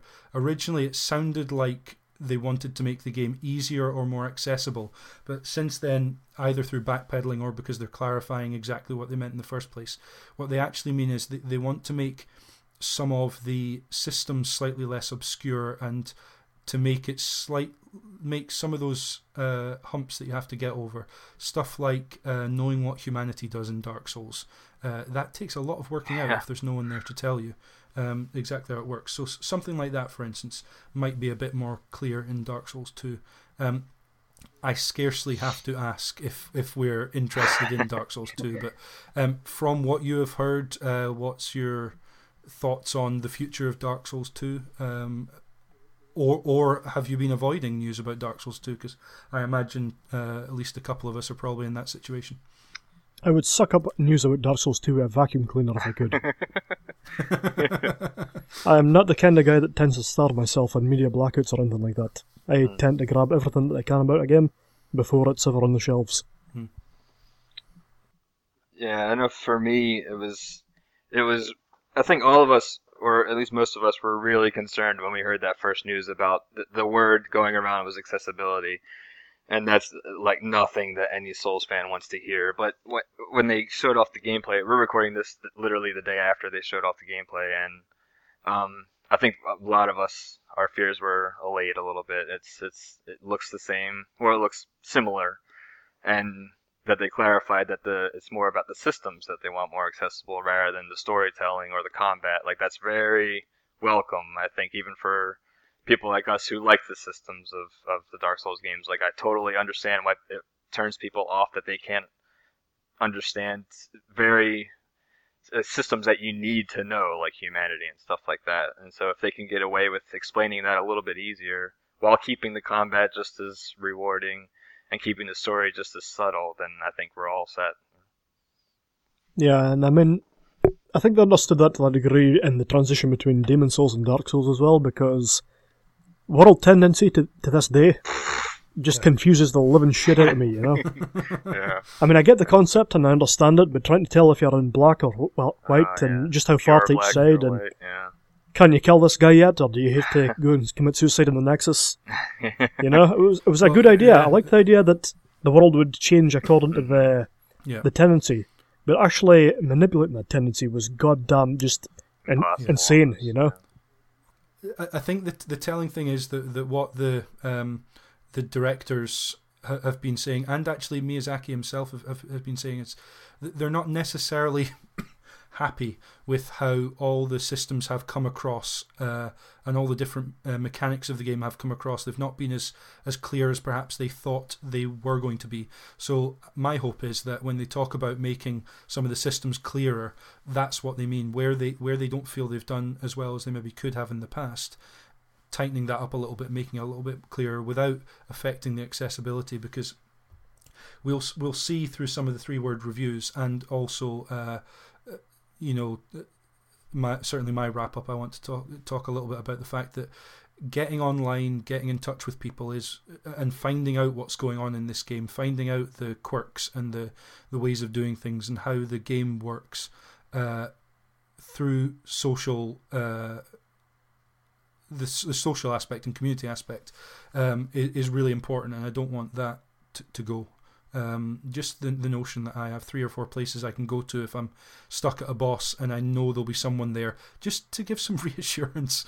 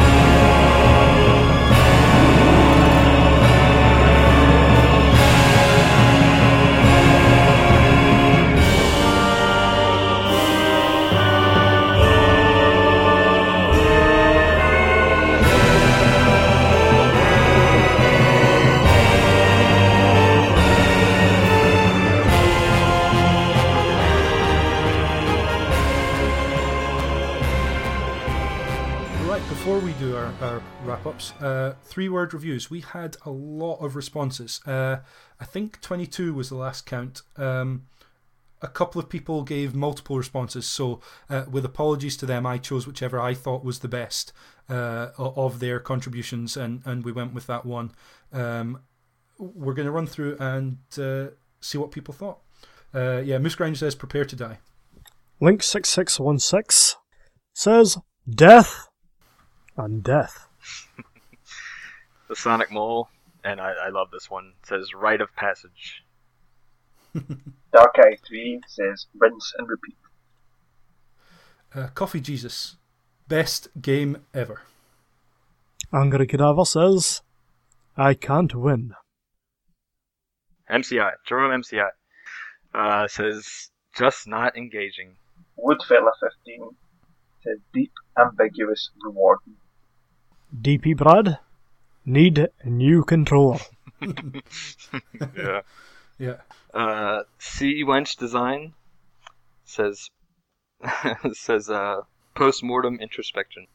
Kivo 32A says best 3D Castlevania. Project Tat Sun says why no pause? Why no pause? Because Dark Souls, bitch. No pause for you. Richie Atwood says frustration to elation. Baker's 12 says death ad infinitum. GD Coslow says, wonderful enemy design. Devin York1 says, cruel yet rewarding. Baron Phil says, small mistake, dead. Furiace says, treasure left, death. Nick O'Neill26 says, almost there, dead. I loved the fortune of having those three come in one after the other. Yeah. Just each one of them is 2 words, death, 2 words, dead. Just which it is how the game feels sometimes. Absolutely. You know, it's 2 steps forward and then off a cliff. Hidanik says, no hands held. Coruscant says, praise the sun. Jasper Byrne, creator of Lone Survivor and the upcoming New Game Plus, was nice enough to send over his 3-word review. Unusually pleasurable pain. In keeping with today, I knew we wouldn't get to fit in as much about the game and the lore and our memories of it as we might like, because it would take a much longer podcast or series of podcasts to do. And there is such a series of podcasts. Bonfireside Chat by the guys at duckfeed.tv. They are at the moment going through one separate area of the game per fortnight. They are up to Anor Londo at the last count. I encourage you, if any of you are people who've played through this game a few times and maybe wanted to hear some of the speculation, some of the theories that we've touched on, but they've got more time to go in a bit more in depth to. Definitely give them a check out. A fascinating listen. They spend a couple of hours each week just on one area of the game and all the various NPCs and characters you meet there and what all the different theories about those characters and how the lore intertwines with them. Definitely recommended a listen. Yeah, very loud cat as well. yeah, absolutely. And there's 2 YouTube channels I would recommend for anyone who's looking for more on the lore. A lot of it is speculation. There's no getting around that. We're talking sort of Harry Potter's the one thing I can think of where there was a lot of speculation over what might happen in the next books and everything, and a lot of people were just pulling stuff out of their ass, frankly. But in this case, it's really looking over the evidence. And with a game, the great thing you've got on YouTube is you can capture the footage and show people the evidence of what you found and really start piecing stuff together. So the one that most people might have heard of is Epic Name Bro, his YouTube channel. He's got a lot of stuff on lore. I spent more time than I would care to admit today going through some videos on there, just trying to work out what the possibilities are for stuff that I suspected or missed or you know, would have appreciated a bit more information on. And also Vatividya. I'm not going to spell that, but the easiest way to find his channel on YouTube is to look for Prepare to Cry. He does what we tried to do a little bit of, which is pick a character or a group of characters and really delve deep on what they mean to the lore, and then overall over several videos try and sort of piece together what might be going on in the bigger picture. Of course, if you want more information, like for Demon's Souls, there are wikis available. There are at least 2, I think maybe 3 for Dark Souls that are all pretty good in depth. They don't necessarily go into the lore so much, but if you want to know what the best weapon to use for your character or the best strategy to take down a boss is, there's a lot of information on those wikis. And the most important thing is something that we've been doing a little bit of, excuse me, on the Cane and Rinse forums. Get yourself in amongst a group of people who you can go and cry on the shoulder of, or call out to help for, or just vent at. And you know, when the Gaping Dragon choose you a new one, go on there and tell people about it, and they will commiserate with you and maybe offer some sage words, or even hop in co-op as well. So get onto our forums or onto Twitter and follow any one of us or any people on there who are talking about Dark Souls and drop them a line. I have been surprised, a strong word, because you know, it's not surprising to find people that play video games who are incredibly smart and eloquent and friendly. But get yourself involved in some community on the internet, and you will find a wealth of knowledge and support at your fingertips to make playing Dark Souls all the more enjoyable, I'd say. Anywhere you guys in particular would like to point, excuse me, point people, any resources you would recommend or any anything like that? I think you pretty much covered it, honestly. You got those Vati video, Prepare to Cry videos are great. Not only in that they describe lore, but he presents it in a very dramatic way, which is actually, it's kind of exciting to watch. So. Yeah. And there we are. Excuse me. Longer than I expected, and we still didn't get to cover half the stuff that would have been nice to touch on. But we are going to wrap up with our summaries of the game. I'm going to go first. Dark Souls is a game that I actually played right back when it came out on 360, but I got as far as... I think I did get as far as the Taurus Demon, but no further than that. And then I stopped because I wanted to finish Demon's Souls and came back to it when it came out on PC and actually just finished playing my first playthrough a few days ago. And I understand the criticisms that some fans of Demon's Souls have about there's a couple of, I would call them almost unfinished areas. Not that they aren't purposeful or beautiful, but it just feels like they weren't quite used in the way that I think they were probably intended. Lost Izalith is certainly one of those. I don't think that area or that boss were particularly well thought through. I think also Ash Lake, for all its beauty, there's not a lot going on there. I feel like there was supposed to be more there. You can go through the game and never go to Ash Lake at all. Same with the Great Hollow, which is great because it means it rewards the people who do go there, but equally well, there's not a great deal going on there to find. Although the one scene that I did desperately want a screenshot of when I was playing this game and was when you first find the Everlasting Dragon down there. It's just incredible atmosphere, incredibly cinematic, and you really feel like you're in the presence of this old being that is hiding away down there as the world around it just is completely changed. And then just a few moments later, you're running about with a dragon for a head and charbroiling everything in your path. Again, a secret of the game that you would never know existed unless you happened to go through that covenant. But yeah, I love all the little nooks and crannies of this game. I love all the side stories, the DLC. Again, completely optional, but every time I found something like that, it pulled me in and it made me want to find out more about these characters, more about what was going on in the world and how it all worked. And the very fact that I spent, I'm going to put a figure on, about 8-9 hours today just pouring through lore to try and get a handle on how to present all of this. The fact that I can do that after I've already spent 77 hours in the game and a good 10 to 20 talking to people and just generally reading up on the game and still have all these questions and all these unanswered aspects to the game is phenomenal. And I'm sat with Guacamelee and Bioshock Infinite ready to be played, and all I want to do is fire up Dark Souls and run through with a different character or on New Game Plus. Just tonight I took 25 minutes to run through to the Taurus Demon on New Game Plus and beat him, and just yeah, it drags you in. I think those people who at some point in the game met a hurdle and were put off by it. You know, some of the 3-word reviews, clearly people haven't necessarily found what we found from the game. But I found that the longer I, the longer I went through it, the more it dragged me in, the more I wanted and the more I needed from the game.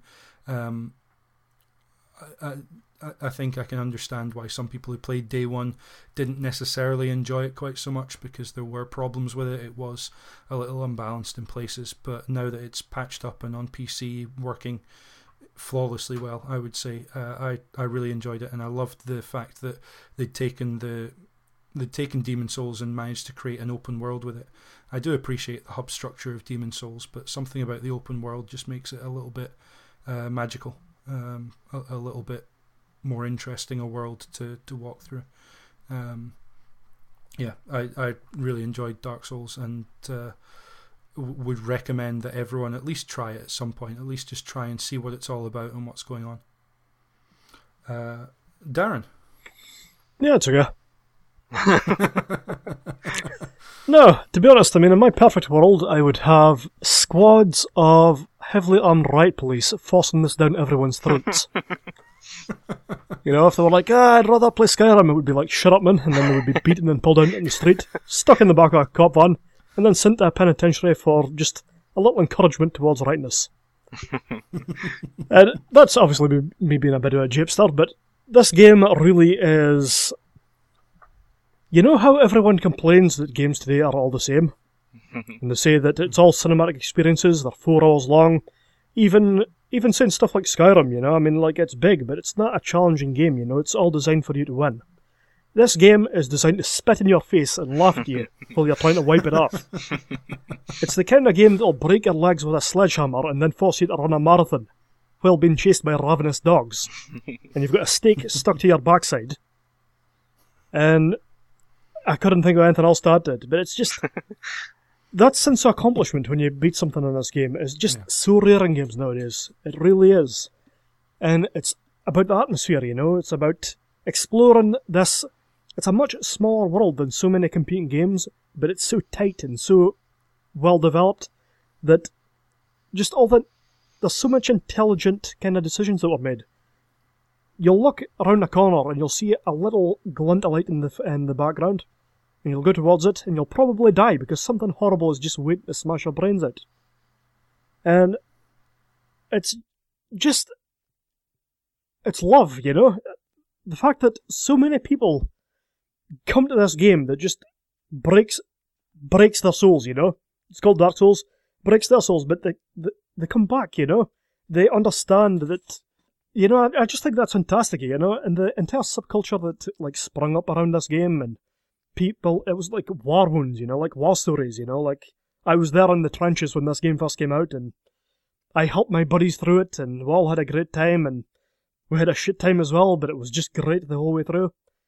How many other games coming out nowadays can inspire that kind of loyalty, despite the fact that they're... The developers are laughing at them the entire way through? Very, very few. And if nothing else, you know, if it's not for the great world design and, like, the tight gameplay systems, I would recommend playing this just because there is nothing else like it apart from Demon's Souls. I can't think of another single game that is anything like this. And for that alone, I mean, it's got my ultimate recommendation. You've got to play this game. So play this game, yep. Fuck else. So do it. One thing I did just want to say that I'd forgotten out of my summary before we go to Sean is the moment that kind of epitomizes this game for me is when you fight Sif, who is a great wolf and is a stunning character. I went to him right before I went to Ceaseless Discharge, and two more different characters you could not find in this game. Ceaseless Discharge is revolting. First moment you see him, absolutely revolting. Yeah, absolutely, yeah. But Sif was a wondrous character, and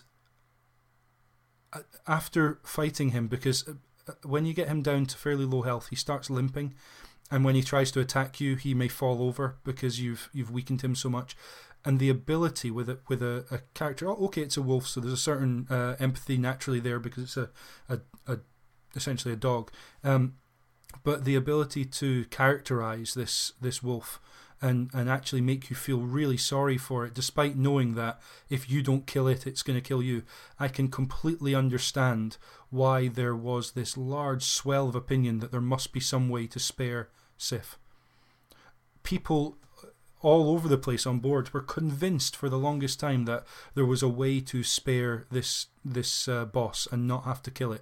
And even in the DLC, they kind of spoke to that because you can meet up with Sif and you can free him and fight alongside him. And if you do that before you then go and fight him in the main game, it changes the cutscene, and he is even more reluctant to fight you than he was previously. So I can completely understand why people wanted there to be a way not to have to kill this boss and believed so strongly in it that they grabbed a hold of any rumor that supported that, and it just is the perfect example of how the game is toying with you, and the social aspect of it feeds into the game and the game feeds back into it.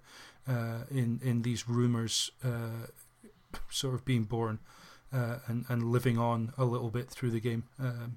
Just wonderful moment. It really grabbed hold. All of that was done without one word of dialogue.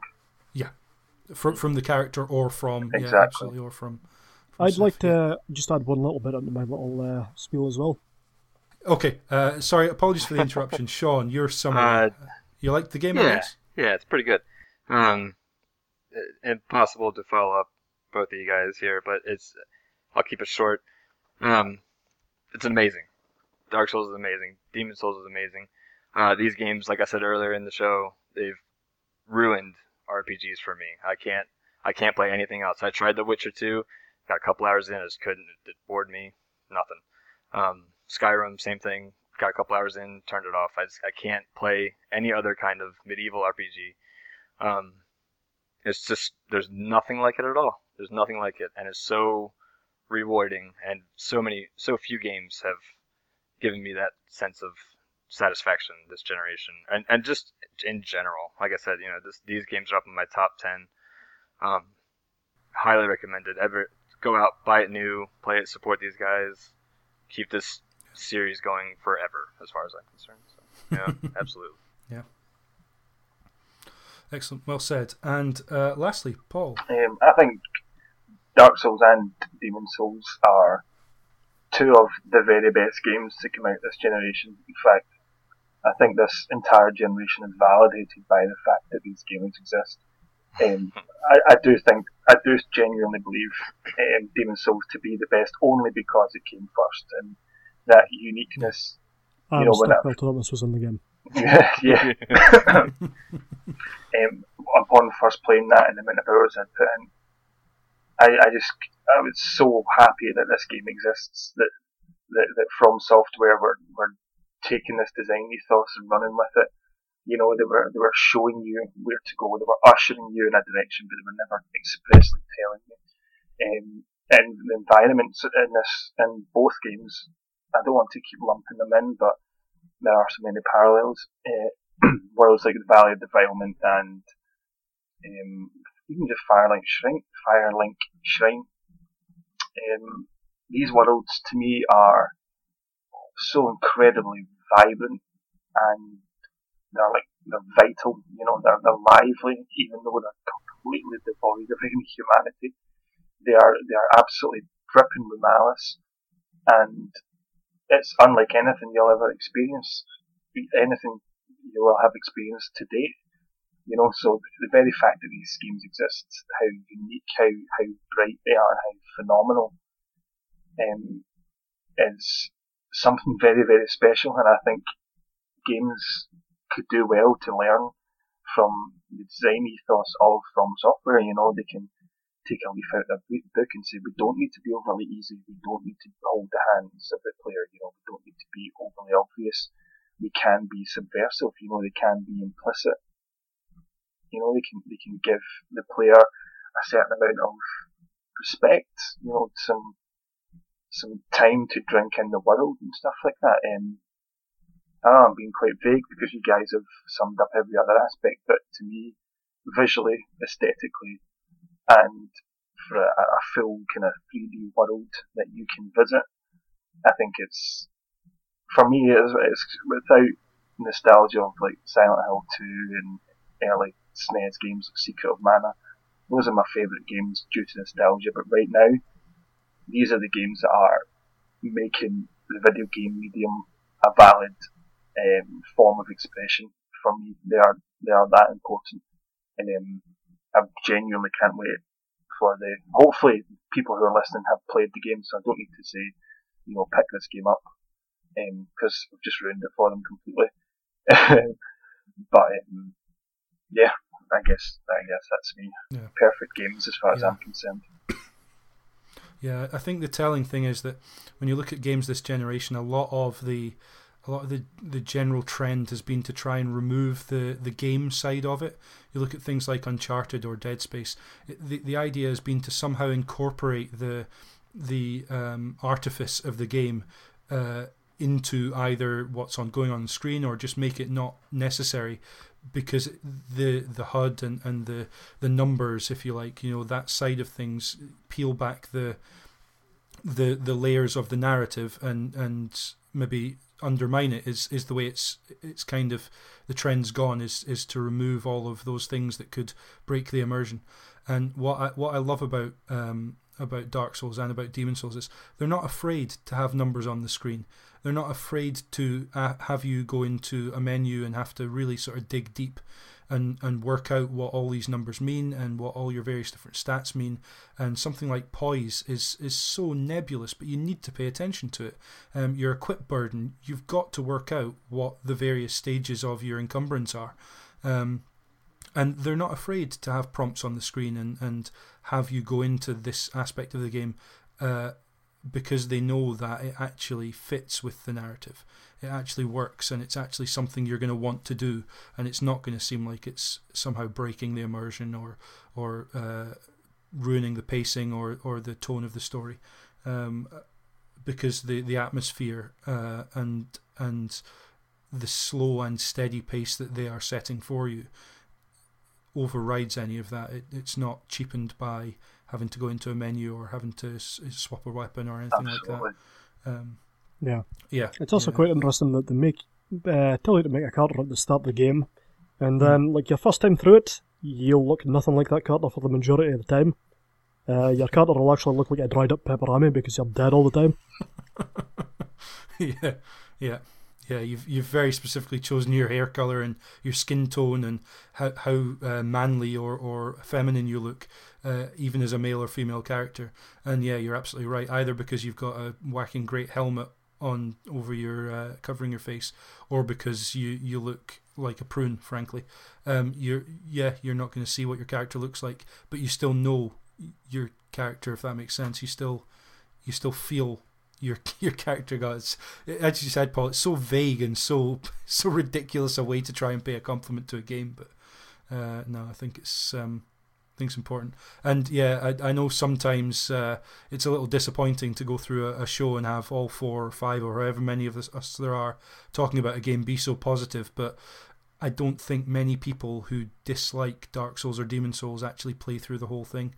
And so it kind of means that there's a camaraderie between those who do finish the game, and that's why maybe we've been a little bit more effusively positive than some people might have hoped to hear us be. And remember, if you don't like these games, my camps are always waiting. I wouldn't be off-put by Dark Souls, because now any issues that you have, when you feel like you do something wrong, like bits you fall off of the world and areas you explore too quickly or whatever. If you were to take a video of my playthroughs, I have done everything incorrectly, from picking the character to, you know, exploring, looking for spells, to what weapons to build towards, to what stats. I have done everything wrong. I've fought every boss incorrectly. But you still persevere because you love it. Our summary's complete. 3-word reviews are in the bag. It's time to round up and let you know that. The new list of episodes to round off Volume 2 are complete. That will take us through to, at the end of September, which is the end of Volume 2, our 100th show at the end of this list. From next week, you can play along with Cane and Rinse Volume 2 and listen to the shows. Coming up, we have, before Last Light is released, Metro 2033 next week. In lieu of the iPad release, which has been recently announced, XCOM Enemy Unknown. Following on from the recent reboot, we take a look at where the Tomb Raider series started with Uncharted Drake's Fortune. Then after that, Shin Megami Tensei Persona 4. We are going to be drinking some fine red wine and smoking some very, very nice cigarettes as we talk Tale of Tales. We're going to be covering several of their games at the moment, probably including The Path, The Graveyard, Fatale, Exploring Salome, and Bientôt Laeti. Then we go back to Uncharted with Uncharted 2, Among Thieves. Driver San Francisco after that, then Castlevania, Symphony of the Night. Uncharted 3, Drake's Deception rounds off our Uncharted series. Then Fez, Aliens Colonial Marines, which is not on Wii U, also missing a U, Dishonored. Then Minecraft, And yes, I was joking. I know Tomb Raider didn't start with Uncharted. We go back to Tomb Raider for the 2013 reboot. El Shaddai Ascension of the Metatron after that. Then DMC Devil May Cry, another reboot. Deadly Premonition comes out Director's Cut fairly soon. So get a hold of that and play through it, and you'll be able to listen to that show. After that, pick your poison. Starwing, Starfox, Lilac Wars, or Starfox 64, depending upon your particular preference. Tom Clancy's Splinter Cell Chaos Theory. Fahrenheit Art are David de Gratola and Quantic Dream Double Game Bonanza. Yeah, Fahrenheit Indigo Prophecy, that show, and then we will come back to finish off our two-game series, if you like, for Quantic Dream. Then we have Super Meat Boy, L.A. Noire, Psychonauts, and as mentioned, to finish off show number 100 will be Heavy Rain. That's a long list. You can find it all on the blog, and make sure you are up to speed with what you want to play and what you would prefer not to play in the case of some of those. Darren? Yeah, you should all take a look at our Quick Rinse videos via the blog or at the Cane and Rinse YouTube channel. You can find us on Twitter at Cane and Rinse, or Facebook at facebook.com/Cane and Rinse. You can also support us by subscribing, reviewing, and or rating us on iTunes. So get to that and make sure it's positive and say what a great guy that I am in particular. Yeah, if in fact, I'll be happy enough if you just don't call me a bastard, okay? If you could mention Darren and say that he definitely didn't threaten you in order to get a positive review, that would be fantastic. No, you can leave that on as long as the rating's the same. You can check out the Cane and Rinse periodical, a digital magazine collecting some of our best articles and videos and podcasts. You can also check out the Cane and Rinse Minecraft server. You can join the Cane and Rinse community and have your say at caneandrinse.com/forum. There are links for all of these things and more at caneandrinse.com. Go there and get involved. Thank you very much to Sean, Darren, and our special guest, Ready Up's Paul Rooney. Do you have any of your current work you'd like to plug, Paul? Yeah, sure. You'll find most of the stuff that I write on ready-up.net. There's lots of good people on there. There's a kind of blog post every day, all from different themes. There's a few of them, like Issues of Import, which deals with a lot of import games and stuff like that. And then mine is called Super Arts. It's basically a take on looking at the art of video games, essentially, whether it's a certain game or a series or a particular artist that I like who's working on games just now. I've got a few of them on there actually. So, and there's one on Dark Souls. If you like the podcast and you like the game, then I would check that out, because pretty much everything I've already said is on the article. So not really, of course, but go check out my stuff and see if you like it. Yeah, absolutely. Thank you very much for joining us. And all that leaves me to say is thank you very much to you for listening, and we will see you again next week. Thank you and good night.